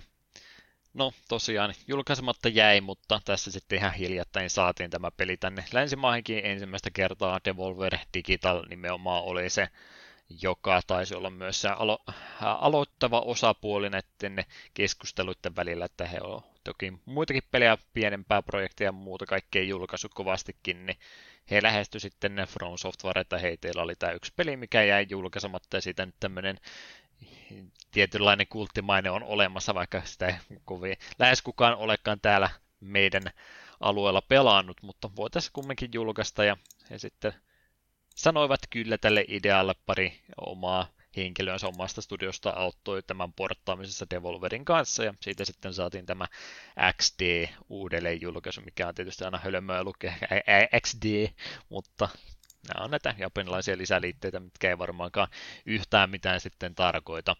Ja me pelattiin nimenomaan tätä uudelleen julkaisua, koska se helpommin oli meille saatavissa. Vaikka tämmöinen uudelleen julkaisu missä vähän lisää tekstiä on otsikon perään laitettukin, niin ei me nyt alkuperäisestä kokemuksesta mitään varsinaisesti menetetty tai ei voitaisi alkuperäistäkään tämän pohjalta arvostella, koska kyseessä on loppujen lopuksi ihan tismalleen sama peli, nimenomaan vaan grafiikka-asetuksia on annettu enemmän, että voi vähän isommalla resoluutiolla pelata, mutta mitään pelimekaniikallista uudistusta tähän peliin ei mun mielestä tämä XD myötä olla tuotu. Mutta ollaan nyt vähän puhuttu jo etukäteen, että mikä tässä nyt oikein idea sitten olisikaan ollut, niin se sanottako vielä ihan kunnolla äänen, että ei keneltäkään epäselväksi jäänyt mekha-tyyppistä toimintapeliä olisi Metal Wolf Chaos täynnä ja kolmannesta persoonasta kuvattua semmoista. No, Amerikasta ja muusta ollaan puhuttu, että nauraskeltu etukäteen, että mitä, mikä tässä nyt ei oikein homma nimi onkaan, että minkä takia me tälle pelille näin paljon nauraskellaan. Joo, minä olen kuule ihan panostanut tähän tasotarinan kertomiseen. Amerikan vapaus on vaarassa. Varapresidentti Richard Hawke on kaapannut vallan ja koko maan puolustusvoimat ovat hänen käsissään. Presidentti Michael Wilson, Amerikan viimeinen toivo, hyppää Metal Wolf-nimeä kantavan Mekhan puikkoihin ja aloittaa yhden miehen vastahyökkäyksen tavoitteenaan rakastamansa maan ansaitsema vapaus. Oikein kertoja äänen kerro. Kyllä, siis tämä, tämä vaati panostusta, että varmasti tuli selväksi tästä äärimmäisen vakava tapaus. Hmm. Joo, ajattele, kun tämä poliittinen tilanne olisi nimenomaan tämmöinen, eikä se mikä se tällä hetkellä oikeasti on, eikö se olisi suorastaan upgrade. Siitäkin huolimatta, että on jonkinlainen sisällissota tai muu käynnissä, mutta mä melkein mieluummin ottaisin Metal Wolf Chaos maailman kuin tämä meidän oikea maailmamme tällä hetkellä.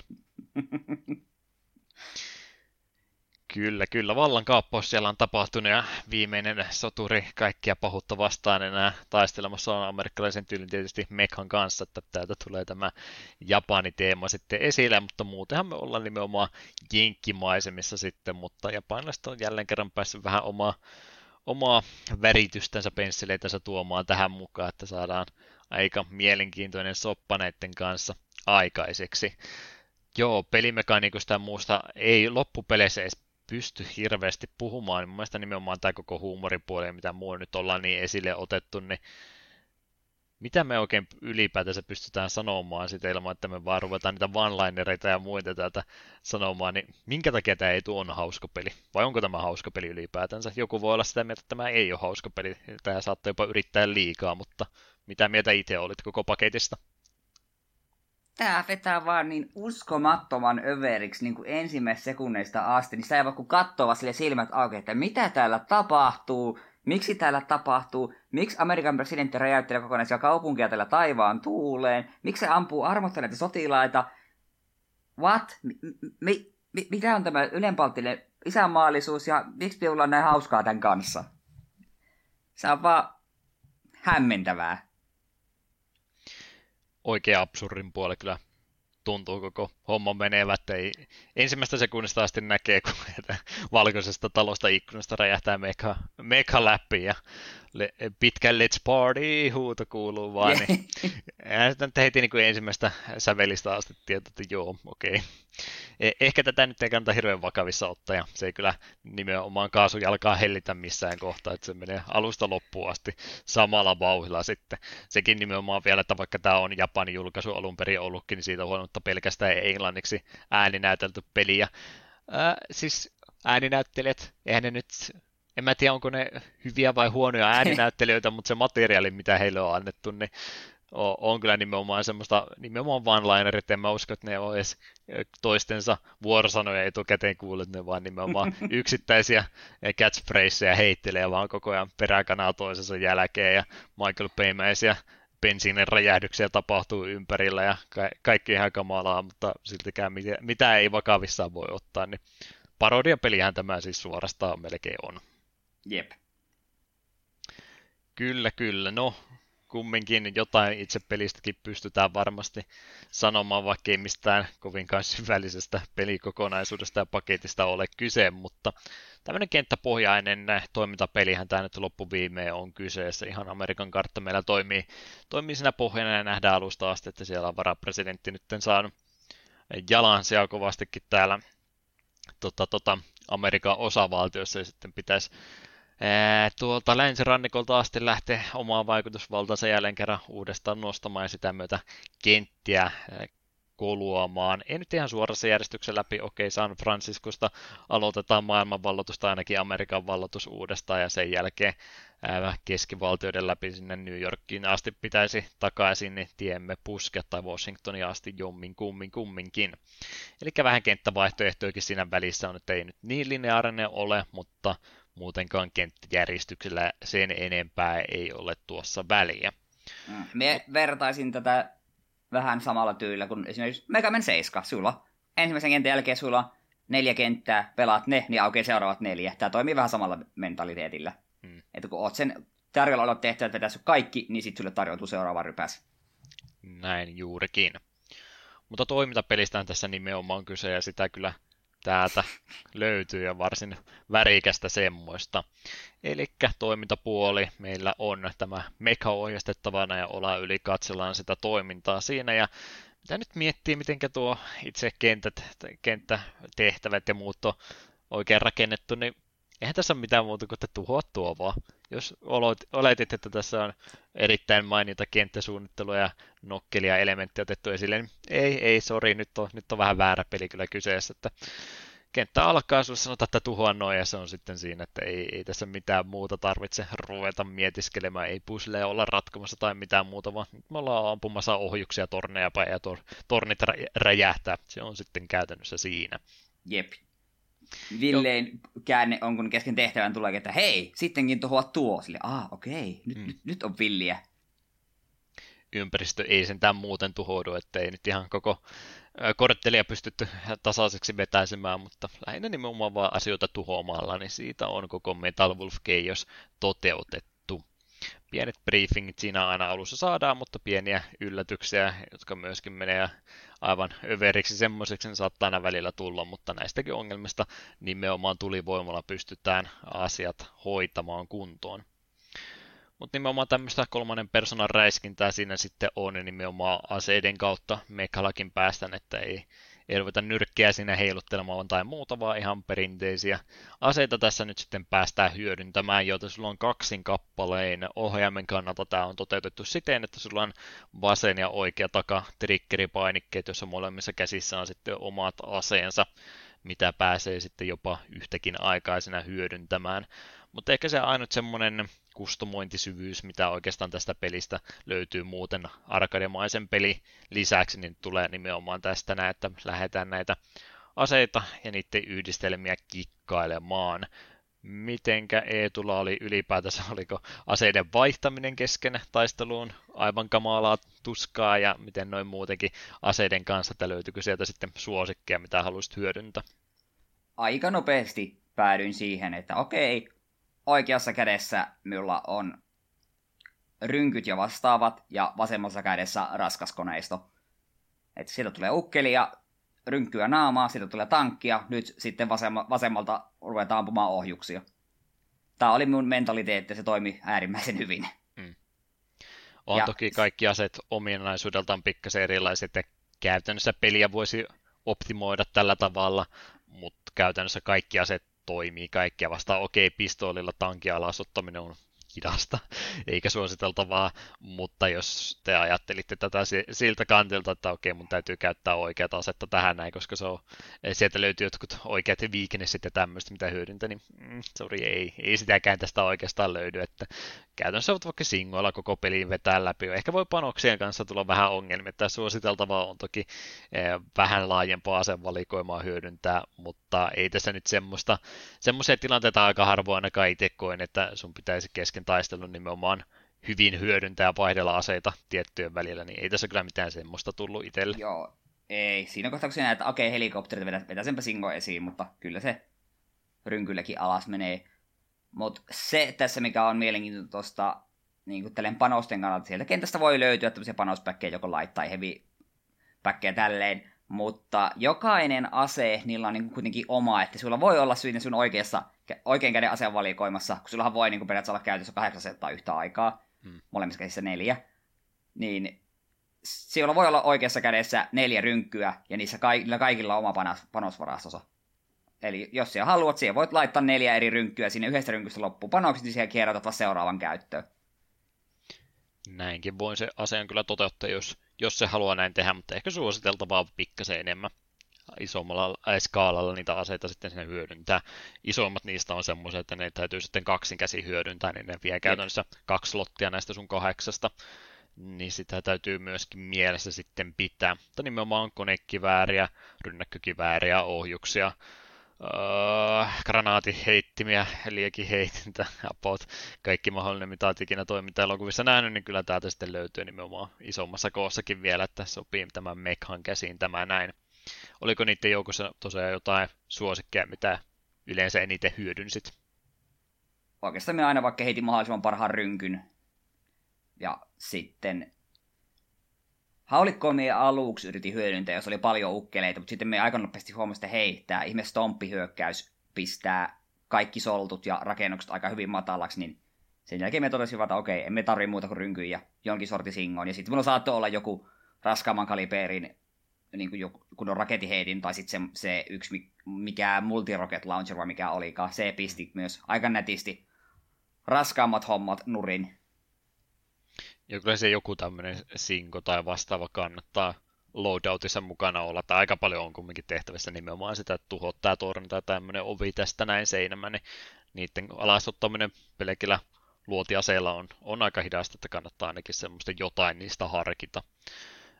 Ei välttämättä se optimaalisen mahdollinen, mutta mä tykästyin railkaneihin tuossa pelissä kovastikin tämmöisiä energiasäteitä, ampumia aseita, mitä pistää sitten ihan ladatakin kokonaan niin, niin näitä mä hyödyn siitä kovastikin. Ja ne oli aika overpowered loppupeleissä, että sulla käytännössä ei mitään hätää niiden käyttämisen kanssa ollut, että voit vaan ladata ne täyteot jossain kadun kulmassa ottamassa ja sitten joku bossikin siellä edessä, niin oho, neljäsosa suli, kun olin täyteen ladannut ja ammuin tällainen, että ei, ei mitenkään hyvin tasapainotettu aseita todellakaan ole kyseessä, mitä tuossa yritin muiden mielipiteitä tämän pohjalta lueskella, niin taisi nimenomaan nämä Eetun suosimatta rynnäkkökiväärit olla peli huonoin vaihtoehto käytännössä, että no okei, okay, pistolit ja muutkin taitaa olla vielä huonompia, ah. mutta että osa on valitettavasti parempia kuin toiset, ja mä en tiedä sitten, onko se vaan huonoa tasapainotusta tai mitä, mutta senkin e, kannustamana nimenomaan vaihoin itse noista rynnäkkökivääristä ihan konekiväärimmäisiin kaneihin ja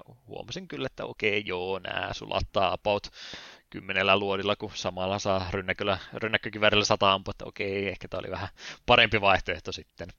Hmm, Mutta kannattaa no, kuitenkin tietää. kokeilla ihan vapaasti. Tässä ei se ole nyt varsinaisesti rangaista siitä. Tosin mä kohta kerrotaan, että miten niitä aseita saa ja muuta, että tietysti siinä tietty hidaste on, mutta ihan vapaastihan sä saat näiden välillä käydä ja loppupeleissä kaikilla mahdollisilla kombinaatioilla pelin kyllä voi läpäistä. Toisilla se on vaan helpompaa kuin toisilla. Jep, ja me ei tässä tosiaan halua just painottaa se stomppihyökkäys. Hmm. Todella, har- jos ellei ole tuhottavat kohteet kaukana, niin stomppaa kaikki. Koska just nämä kaadettavat tornit ja tämmöiset, pari stomppia se ka- kaatuu, joukko sotilaita stomppaa sinne keskelle, ne kaatuu kuheinä. Hmm. Silleen säästää panoksia näppärästi. Etenkin kun tämä alkupuolella mulla oli menossa ongelma, että meillä panokset loppua, kun en tajunnut tätä stomppihyökkäystä, että se olisi olemassa. Se ja muutenkin ihan vaan, kun tätä dashia, charkea, mikä tämä nimi nyt onkaan, kun nopeammin liikutaan, niin kun sulla on tuommoinen ekstra vauhti päällä, niin sä muutenkin hajotettavat asiat, mitä ruudulta löytyy, niin pystyt ihan alas ottaa, ettei sun tarvi niihin edes mitään ylimääräistä loppuviimeen sitten tuhlatakaan. Ihan siitä jo Charkesta ja muutenkin, niin miettii tuota ohjaussysteemiä, mikä tässä on nyt ihan perus kahdestikin räiskintähän tässä on, ja ajattelee, että kun nyt mekha on, että täällä pystyy sitten varmaan ää, ties minkälaisia akrobaattisia taitoja hyödyntämään, mutta eihän tässä nyt loppuviimein pysty hirveästi edes sillä tekemään, että se nyt on käytännössä vaan tämmöinen ohjastettava hahmo, ettei sillä mitään erikoisominaisuuksia varsinaisesti ole sitä stomppia ja tsarkeen lukuun ottamatta, että et sä tässä lentele mitenkään varsinaisesti. Sä voit leijua ilmassa, joo, sä voit tehdä pieniä pyrähdyksiä vapaa-valintaiseen suuntaan, mutta mitenkään kolmiulotteisesti sä, että sä pääse liikkumaan. Että kyllä sä loppuviime oot semmoinen aika jalkasotilas tässä kumminkin. Mm. Välivideot saattaa väittää toista, mutta ei mm. mennä siihen. Joo saattaa ehkä kuva olla muuta, mutta muuten on aika, aika tota ihan maahan sidottu sitten tuossa liikkumisessa muutenkin. Itse tykkäsin sitä kovasti, kun huomasin, että ilmassa pystyy dashailemaan myöskin aika loputtomiin. Tämä, miten tai dashaaminen tässä pelissä toimii, niin se on käytännössä linkattu sun heltti, eli energiamittariin, eli sulla on ihan tämmöisiä täysiä elämäpisteitä ja sitten on se voimassa oleva tai tämänhetkinen helttipaari on käytännössä vastaa yhtä niistä palluroista, mitä siellä on, niin dashin, eli nopeuden käyttäminen käytännössä kuluttaa sitä jo, mutta jos et saa ota vahinkoa, niin se palauttaa sitä. Tässä on vähän ehkä ajateltu, että hei, tässä on tosi nokkela systeemi, että sä voit liikkua nopeasti, mutta jos sä otat sen aikana vahinkoa, niin sulta saattaa täysi elämäpiste lähteä pois mutta en mä nyt tiedä, oliko se mikään semmoinen hirveä syvällisyys tälle pelille se enempää lisäelementti, että mä ainakaan muista, että mua, mua olisi ikinä rangaistu siitä, että mä olisin liikkunut nopeammin. Suorastaan parempi vaan, kun liikkuu nopeammin, niin ei sitten mikään osukkaan suhun. Jep, ja ehkä tässä kohtaa voisi just tuosta elämäpistesysteemistä sanoa, että se on ihan ok, mutta ongelma on vähän siinä, että perussoltut ja tämmöiset ei tee sinun käytännössä ollenkaan damagea. Ei nyt todella harvoissa asuta edes yhtä niin kuin HP-palluraa pois, mutta sitten kun bossi ampuu sinun laidalliseen ohjuksia, niin yhtäkkiä sun helttimittari vaan häviää. Niin se oli vähän tuntuu niin kuin siltä, että tämä ei ehkä ole täysin tasapainossa nämä kaikki damakin lähteet. Joo, jos ajattelee, että tämä on semmoinen horde-tyyppinen peli, missä pitää isoja massoja ottaa tehokkaasti alas, niin loppuviimeisessä perusjalkasotilasta, niin ei tarvitsisi välittää niiden olemassaolosta. Joo, no vähän sieltä ampuu ja saattaa jotain kolinaa takaa kuulua, mutta ei, ei se niin missään näy varsinaisesti, että ne on lähinnä koristeita vaan. On siellä jo vähän e, vahvempiakin sotilaita, varsinkin mitä pisemmälle peli etenee, niin saattaa niitä vaaroja tulla enemmänkin. Ehkä jotain kenttähasardejakin voi olla, että se vähän ää, tuntuu suorastaan ikävältä, että okei, siellä on pataljona ampuu mua tota, konekivääri tulta tänne päin ei tunnu missään, mutta jos sä kävelet miinaan, niin oho, nyt lähti yksi täys helttipiste multa kokonaan pois, että se on aika laidasta laita ja oikeastaan etukäteen ei voi tietää, että mikä näistä nyt sillä vaarallista. Huomasin ainakin itse, että mä aluksi kunnioitin tosi tarkkaan kaikki, että ui, pitääkö tässä ruveta suojan takaa ampumaan perussotilaita ja sitten huomasin, että okei, ei tätä näin tarvitse pelata, ää, pele, ei pelätä ja eikä pelatakaan, mutta sitten tosiaan yhtäkkiä saattaa tulla se uusi vihollistyyppi, mikä tekeekin suhu oikeasti vahinkoa, niin se on vähän vaihtelevaa, ja eikä sitä oikein muuta kuin kokeilemalla pysty selvittämään, että miten tämä, mitenkä tämä käytännössä sitten toimi. Mm, jep. Mutta joo, eipä tuossa muuten sillain Mek vaikka onkin kyseessä, niin aika perusjalkasotila-oloisesti siinä liikutaan pieniä pyrähdyksiä lukottamatta. Siitä mä tykkäsin tosiaan, mitä mä ennen kuin mä itseni keskeytyn ja tiesin, täysin sivuraiteille hyppäsin, niin sähän pystyt ilmassa dässään aika vapaasti. Se dassin ää, aikana se mittari rupeaa täyttymään uudestaan, niin sä voit käytännössä linkata tässä ilmassa kokonaan. Nämä on niitä asioita, mihin mä tykästyn aina kovastikin, kun huomaa jotain käytännössä, että tämä on melkein, melkein rikkoo pelin, mutta ei kumminkaan. Niin mä innostuin kovastikin siitä, kun mä huomasin, että hetkinen, mä voin käytännössä liitä tässä pelissä loputtomiin. Että joitain kenttiä on esimerkiksi toi, onko se ihan Grand Canyonin kenttä vai oliko se sitä Colorado, jokea, mikä tämä sen näköinen kenttä kumminkin oli, niin käytännössä kun mä huomasin, että hetkinen, mä oon täällä kentän korkeammassa paikassa, niin huomasin, että mä pystyn lentämään täältä ihan mihinkä tahansa. Mä en tiedä, onko sitä otettu huomioon kenttäsuunnittelussa, pelisuunnittelussa ollenkaan, ja mä suorastaan tykkäänkin siitä, jos se tuntuu just siltä, että hetkinen, nyt, nyt mä löysin jotain omaa. Se ei kokonaan riko mutta mä tykkään siitä, että mä voin käytännössä liidellä pelissä ihan minnekä tahansa, ja okei, siellä tulee näkymättömiä seiniä vastaan vähän siellä sun täällä, mutta se tulee semmoinen voima voimaannuttava tunne, kun huomaa, että hetkinen, olenko minä onnistunut pelin rikkomaan, vaikka se ei välttämättä rikokkaan, mutta olin, olin erittäin innossani, kun löysin tämmöisen kikka kolmosen. Hmm. Myöskin jos dashat lennossa kaltavia seiniä päin, niin saatat jopa korkeuttakin sitä kautta saada, niin mä rupesin jo ajatukset heti menemään siinä, että minnekä kaikkialle mä pääsisi.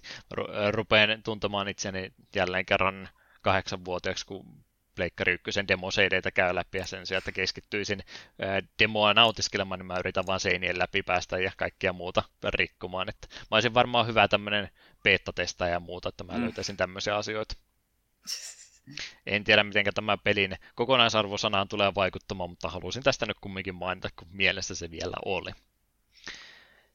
Joo, mitäs muuta sitten voisi sanoa? Kompo ja pisteytyssysteemi tähän peliin on myös mukaan otettu, josta varmaan herää sitten heti se ajatus, että aivan, aivan, sieltähän tämä juttu tulee, että käytännössä vaikka se arcade-peli onkin aika yksinkertaisen tuntuinen, niin ahaa, se on sitten laitettu tänne pisteytyssysteemi se pelin vaikeustaso taakse. Joo, mutta ei. Että okei, okay, siellä on kompopisteet, ää, pystyt seinaamaan vihollisia, jos tapat niitä tasaisin väliajoin toisesta, niin sä voit kokonaispistemäärään sillä vaikuttaa. Onko sitä mitään hyötyä? Mm, eipä oikeasta. Oliko sulla mitenkään, kun huomasit, että okei, täällä on pistetyssysteemi tai muu olemassa, niin vaikuttiko se sun pelaamistyyli yhtään mitenkään?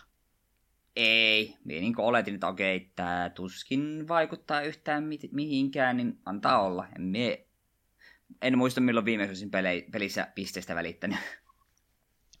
Joku ajattelee, tämä nyt ei ole suoraan verrattavissa mihinkään Devil May Cryhin, Bayonettaan tai tämmöisiin peleihin. Jotain samaa, mutta ei nyt kumminkaan niin lähellä olla näitä toisensa. Niin tuommoisissa peleissähän ne varmastikin, mä en itse niitä niin kovasti ole pelannut, mutta niiden ideahan varmaankin on se, että nämä pisteytyssysteemi kannustaa sitä peliä pelaamaan paremmin ja monipuolisemmin pelaamaan, että siinä mielessä ne on, ne on tosi tärkeitä sille pelikokonaisuudet, ne on olemassa. Niitä pelejä voisi pelata ihan vain simppelimminkin, mutta jos haluaa vähän ää, pelistä saada enemmän irti ja vaikeustasoa lisää, niin kannattaa niihin panostaa sitten lisää, mutta se ei todellakaan tässä Metal Wolfissa mitenkään samalla tavalla esille tuo, että jos tässä haluaisi lähteä noita parempia pistemääriä ja muita sanomaan, niin tässä täytyy jopa huonommin pelata. No ei, en mä tiedä, onko se huonommin se oikea sana, mitä tuosta käyttää, mutta konservatiivisemmin ainakin, että okei, nyt täytyy vaan ottaa vähemmän vahinkoa, mennä kenttä muuten nopeammin, tehokkaammin läpi ja muuten, mutta ei se niinku mitenkään vaikuta siihen sun pelaamistyyliin tai muuhun, että ei tässä nyt ruveta hienoja akrobaattisia temppuja tekemään ja vaihdetaan lennon aikana asetta oikein, se snaipataan joku sieltä vihollinen muuta, että ei se niinku tämmöiseen teatraalisuuteen se peli muutu, vaikka sä yrittäisit kuinka hienosti sitä pelata, että se on vähän vaan tämmöinen arcade jäänne suorastaan, niin mä ainakaan väitä, että toi välttämättä mitään tuommoista pisteytyssysteemiä edes tarvitsisi.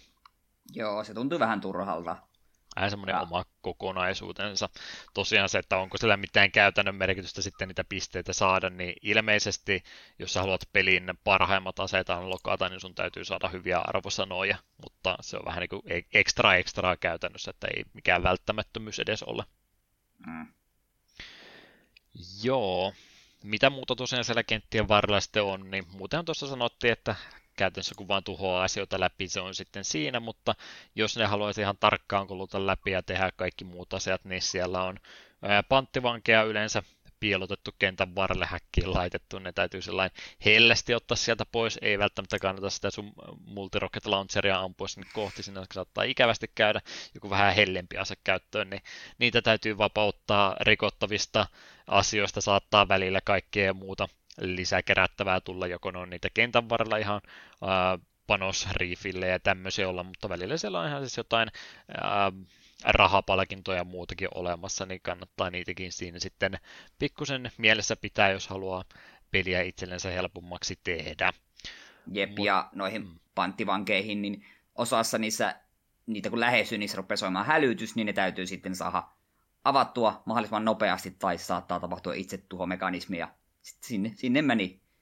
Ja tuohon just, että niitä ei saa millään liian järeällä aseella avata, vaan ne pitää just olla kevyemmällä, niin siinä on semmoinen huono puoli, että jos tällainen Prisoner of War häkki on siellä vihollis tukikohdassa keskellä, siellä rämäytät sinne pari singonpanossa, pistäksi paikkaa vähän matalaksi ja sieltä yksi suhahtaakin sellaista päin, mitä sitten edes nähnyt, niin sitten harmittaa lukevan teksti, että Prisoner of War luus talosta tai vastaava, sitten ai perhana, no ei voi mitään. Mm.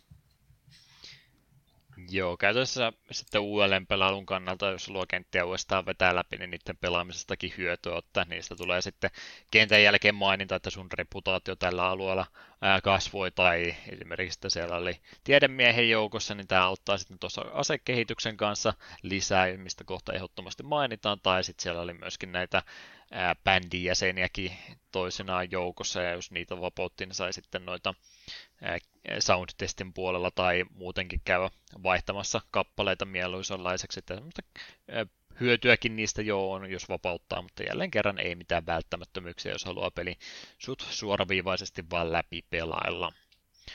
Mutta joo, asekehitys on tosiaan se, mikä hoidetaan siellä kenttien puolella. Siellä on kovat briefingit ja muut päällä monta eri vaihtoehtoa, mutta käytännössä se, mitä ainoastaan tuossa pelin pelaamisen kannalta tarvitsee tietää, niin kenttiä kolutaan, sitten saadaan jonkinlaista rahallista hyötyäkin ja sitten sitä rahaa pystytään pistämään nimenomaan noiden asekehitysten puolelle, joko ihan suoraan dollaria käytetään perusrakentamiseen tai sitten siellä on myöskin tätä harvinaisempaa metallia, en tiedä annettiinko sille ikinä mitään nimeä muuta kuin rare materiaal, mutta sitäkin joutuu sitten välillä käyttämään varsinkin kalleimpia aseen tekemisen joukkoon. Mm. Niin, niin, tämän kautta täytyy sitten tuo asekehitys hoitaa. Tämä nyt on käytännössä sama, siis kun tuossa puhuttiin, että mitkä ne sun suosikkiaseet, niin se nyt varmaan sama vastaus tulee siihenkin sitten, jos mä olisin kysynyt sulta, että miten sitä asekehitystä lähdet menemään, mutta oli, oliko sulla enemmänkin sitä just, että jotkut tietyt asetyypit, mitä pidit muita eellä, vai yritikö tasapuolisesti vähän kaikkeen tutustua? pidin tiettyjä asetyyppejä edellä sille, että okei, rynkkyihin, sinkoihin, multi rocket launchereihin ja tällaisia, mitä tiesin käyttämään, ja välillä saatoin pistää vähän jokin muuhunkin, mutta kun oli kiintynyt tietynlaisen pelityyliin, niin pitäydyin niissä. Hmm.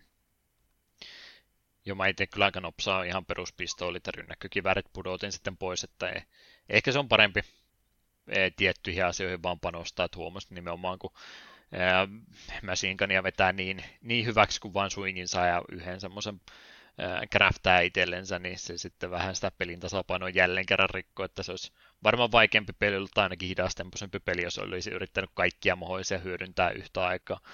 Mutta ainakin itse ko- koin sen näin paremmin, että kentän jälkeen yhteen tyyppiin pistin kaiken rahat kiinni ja craftasin sen parhaimman mahdollisen aseen sieltä sitten mitä saa ja samaan toteutin sitten jonkun toisen kategorian kanssa ensi kerralla, niin se oli ihan hyvä tapa tuota peliä pelata läpi.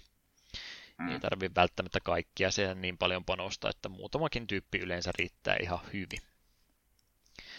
Joo, pelin vaikeustasosta vähän ohi menne ollaan puhuttu, mutta mitä muuta sanottavaa siitä oli? Koitko, että peli olisi kovinkin vaikea ollut? Eihän tässä tainnut edes mitään vaikeustason vaihtoehtoakaan ollut. Joo, ei ollut. Et, ei tämä varsinaisesti ehkä vaikea ollut. Sillä on muutama turhauttava asia, koska kentät on lyhyitä, niin niissä ei ole checkpointteja. Joo, se on ymmärrettävä, koska kentät tosiaan lyhyitä, mutta sitten kun useammassa kentässä on mahdollisuus juuri tipahtaa reuna yli, ja reuna yli kun tippuu, niin se on instant game over, ja kenttäalusta, niin se on juurikin tällä Grand Canyon kentässä esimerkiksi hyvin herkkään saattoi käydä silleen, että oho, nyt meni hyppy vähän väärin, ja tipahdat rotkoon, niin se on koko roska-alusta, ja sitten kun kyseinen kenttä muuten oli aika helppo, niin sitten siitä seurasi tällaista monotonista pelaamista, että äh, nyt joudun toistamaan nämä samat hommat uudelleen. Ja sitten just tuo, niin kuin aiemmin sanottiin, että tietyt raskaammat viholliset ja bossit, niin tekevät niin paljon enemmän damagea kuin mikään muu, niin sitten välillä sen tulee tämmöisiä yhtäkkiä tämmöisiä piikkejä, että oho, nyt mun HP-mittari vaan tosiaan suli pois, ilman että me kerkisin tajuta edes kunnolla, mitä tapahtui. Ja välillä sitten tulee tehtävä mistään aikaraja, että tietyssä ajassa pitää tuhota tietyt kohteet, niin ne on kanssa vähän hiukan ärsyttäviä. Että ei pääse kunnolla nauttimaan sitä kaauksen tuottamisesta, kun pitää yrittää russata aikamoisella kiireellä. Oli tämä yksi kenttä, missä myrkkyä levisi kaupunkiin ja sun piti kaikki kohteet tuhota ennen kuin se yli, yltää tuonne tappaviin lukemiin asti, niin siinä mulle meni aika hilkulle, että pääsin sinne kalla yrittämällä läpi. Mm. Joo, se tuntuu heilahtelevan koko ajan siitä, että se on joko siten, että vaikeustaso ei ole mi- millään tavalla sulla mielessä ollenkaan, tai sitten siellä tapahtuu joku yksi ikävä asia, jonka jälkeen se sitten menee samaan tien pilalle, että joo, kentät on lyhyitä, mutta jos sä yrität niitä suht tarkkaan koluta läpi kaikki panttivangit pelasta ja muuta, ja sitten siellä tulee parinkymmentä minuutin jälkeen se kuolema johonkin vähän epäreilulta tuntuvaa asiaa, niin kyllä se turhautti aika moneen kertaan itseä tuossa, että olisi tämä ehkä voinut tältä tasapainotuksen puolta niin vähän paremminkin toteuttaa, mutta ei niin paljon, että se olisi mun koko peli-iloani pilannut, mutta olisi mielestäni tämä osasto ollut se ehkä, mitä olisi voinut vähän enemmän sitten panostaa kehittäjien puolelta. Mm.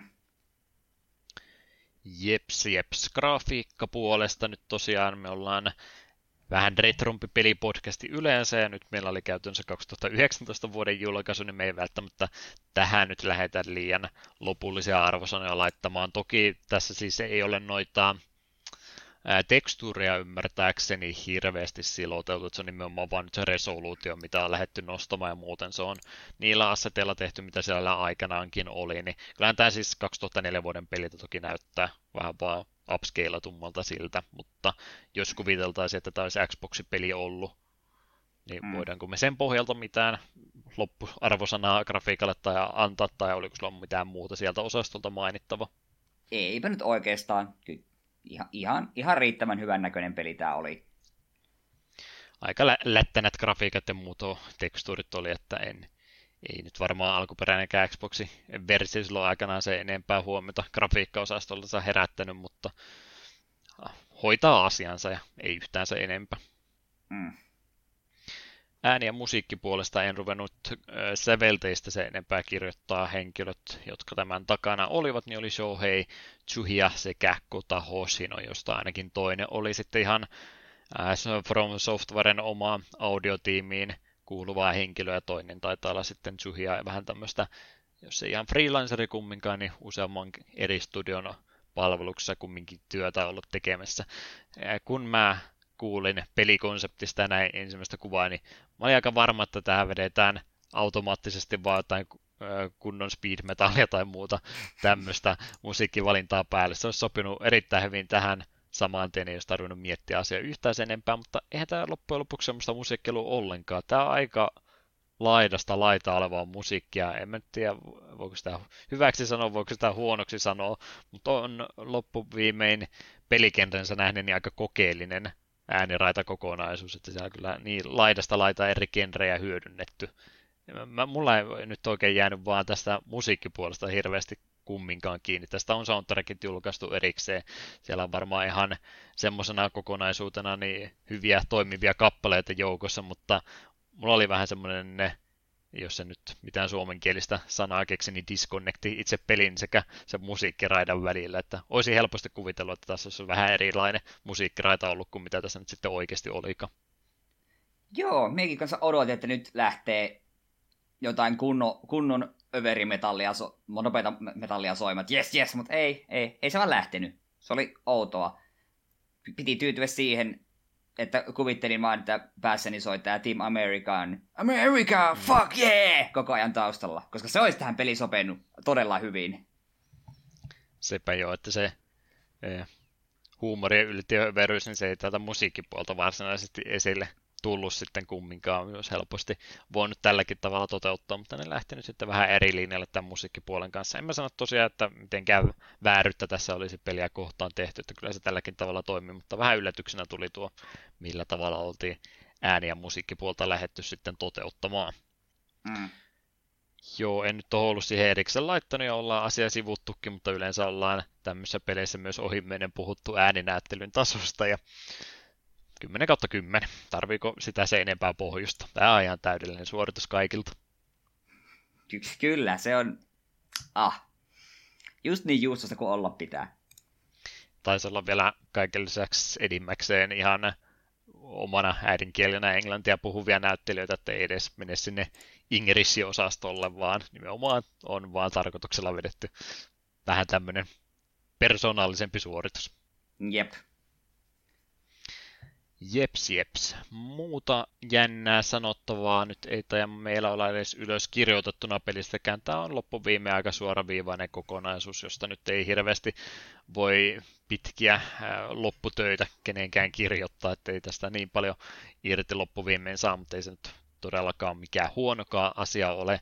Tosiaan, jos pelille lisäarvoa tai muuta haluaa, niin pystyy sitten sitä saamaan sillä, jos yrittää lähteä näitä parempia pistetyksiä saamaan, sitä kautta parhaimpia peliaseita avaamaan, ja siellä ilmeisesti on sitten jotain yliluonnollistakin materiaalia joukossa, mitkä antaa myös jotain lisäobjektiivia noiden kenttien läpäisemisen kulman mukaan. Siellä on jotain avaruusolentoja, mitä täytyy ruveta noissa vanhoissakin kentissä jahtaamaan sitten kiinni, niin tämmöistä lisäsisältöä siellä lopussa vielä on, mutta emme niin pitkälle tässä omassa pelailussamme nyt ruvennut kumminkaan harrastamaan. Tämäkin tosiaan lisäsisältöä pelkästään. Muutenhan tämä peli on semmoinen äh, 6-8 tuntia taitaa mennä koko kampanjan läpäisemiseen ehkä reilu viiteenkin voi mennä, jos kovaa vauhtia pitää, että ei mitenkään isostakaan pelistä tässä tosiaan kyse ole.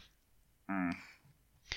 Mutta näiden pohjalta me ollaan nyt se oikeastaan kerrottu, mitä pelistä voi kertoa, ja sitä kannattaa se enempää ruveta liian vaikeasti ajattelemaan. Ehkä tässä kohtaa ja. on se aika kysyä se kysymys, että oliko muuta mielessä pelistä, ja sitten se suosittelu muutenkin, että aiotko kuuntelijoille tätä kovastikin kehua.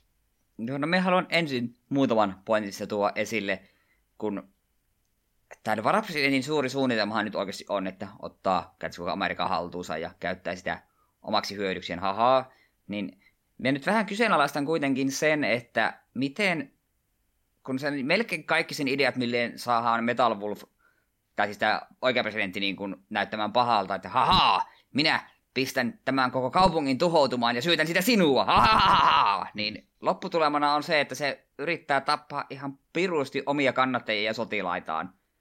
Ihan vaan, että siellä sitten syylliseltä. Eli se on musta loppujen lopuksi äärimmäisen huono tapa.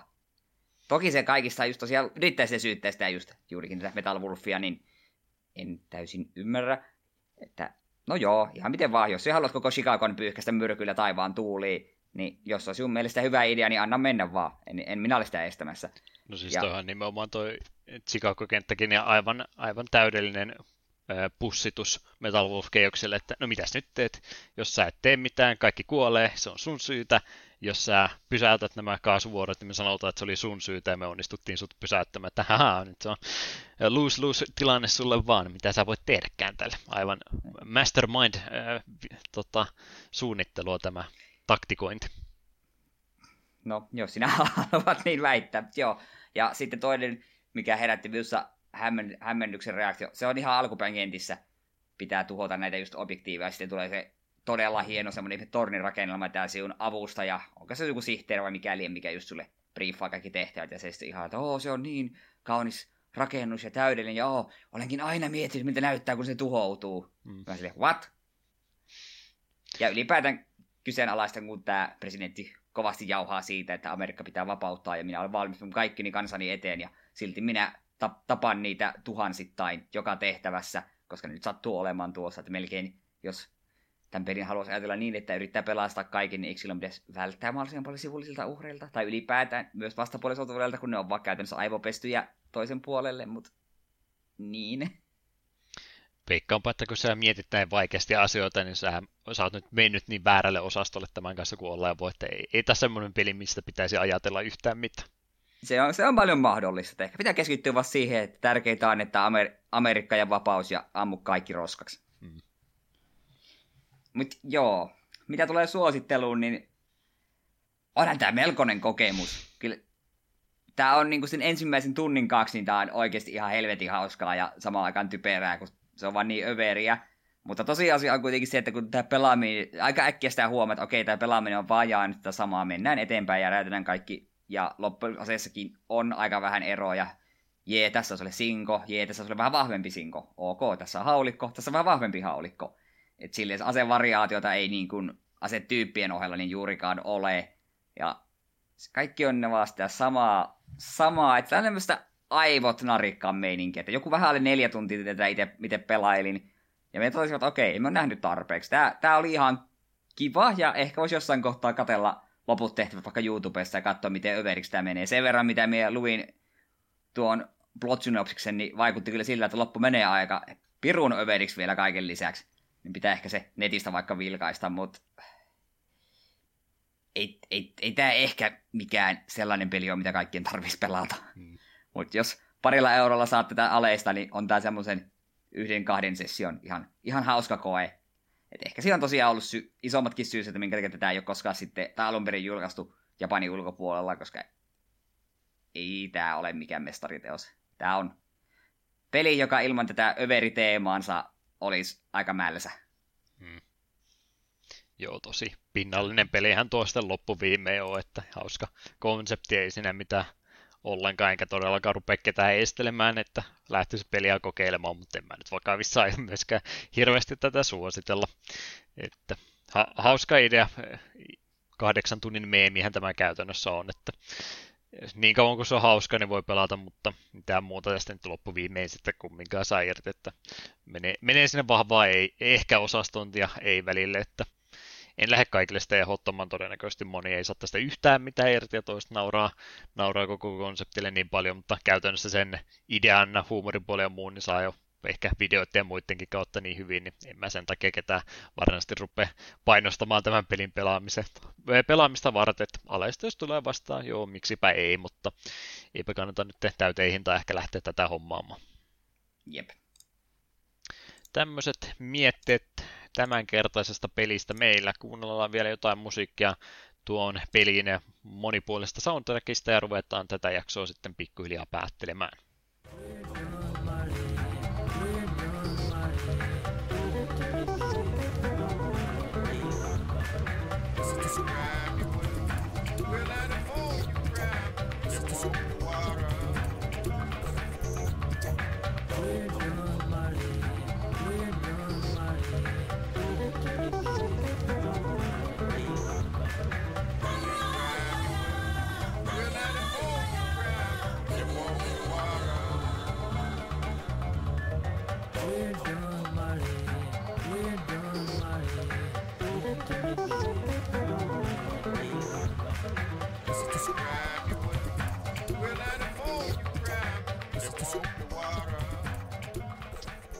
Jotka jaksaa vielä putkeen vetä. Juu. Loppuhöpinät meillä enää tällä kertaa olisi jäljellä, joten hoidetaanpas nämä alta pois. Tulevia jaksoja maalis, huhtikuullehan tuossa seuraavaksi jo kalenteri näyttää pyörähtävän, niin mitäs tähän lopputalveen ja ehkä kevään taitteeseenkin meillä vielä olisi. Joo, no toinen kolmatta. Toivottavasti lumet alkaa vähitellen sulaa ja jalkapallokentät rupeaa ehkä näkymään, niin on hyvä aika aloittaa pelaamaan Mega Man Socceria. Sitten 16.3. kauan toivottu Parasite Eve. Ja 33. Guilty Gear 2 Overture. Veikkaisin, että siellä me saadaan kunnon, kunnon metallia korvakäytäviimme. Ja sitten 3.4. listan uusin lisäys Sam and Max Hit the Road. Joo, se oli tuossa ei niin kauan sitten Steamin puolellekin lisätty. Se oli jo Good Old Gamesissa ollut ymmärtääkseni jo tuossa aikaisemminkin, mutta ne oli vähän niitä pelejä, mitä tuntui pitkään olevata. Onko ne nyt Disneyn arkistoon jäämässä vaan jumien, kun ei muista, että on täällä ollut näitä LucasArtsin pelejä aikaisemmin, mutta kyllä näköjään muisti sitten ja Sam Maxekin saatiin digitaalisessa muodossa takaisin, niin on se mielessä tuossa hetki aika ollut, mutta muutama eri kanavaa myöten sitä taas esille nostettu, niin tulee nyt mieleen, että pistetäänpä se listalle seuraavaksi. Ei olla seikkailupelejä muutenkaan taas hetkeen pelattu ja semmoinen suht klassikkoteos muutenkin on tuossa kyseessä, niin miksipä ei tässä kohtaa tehtäisi näin. Sepä, seikkailupelit on ihan kivoja ja Sam Max on semmoinen pelisarja, mitä en ole yhtä ainut osa koskaan pelannut, vaikka paljon on niistä kehuja kuullut, etenkin noista ensimmäisistä. Ihan, ihan innoissani olen, että sitä pääsee vihdoinkin pelailemaan, tai saisi syyn pelata sitä. Kyllä, kyllä.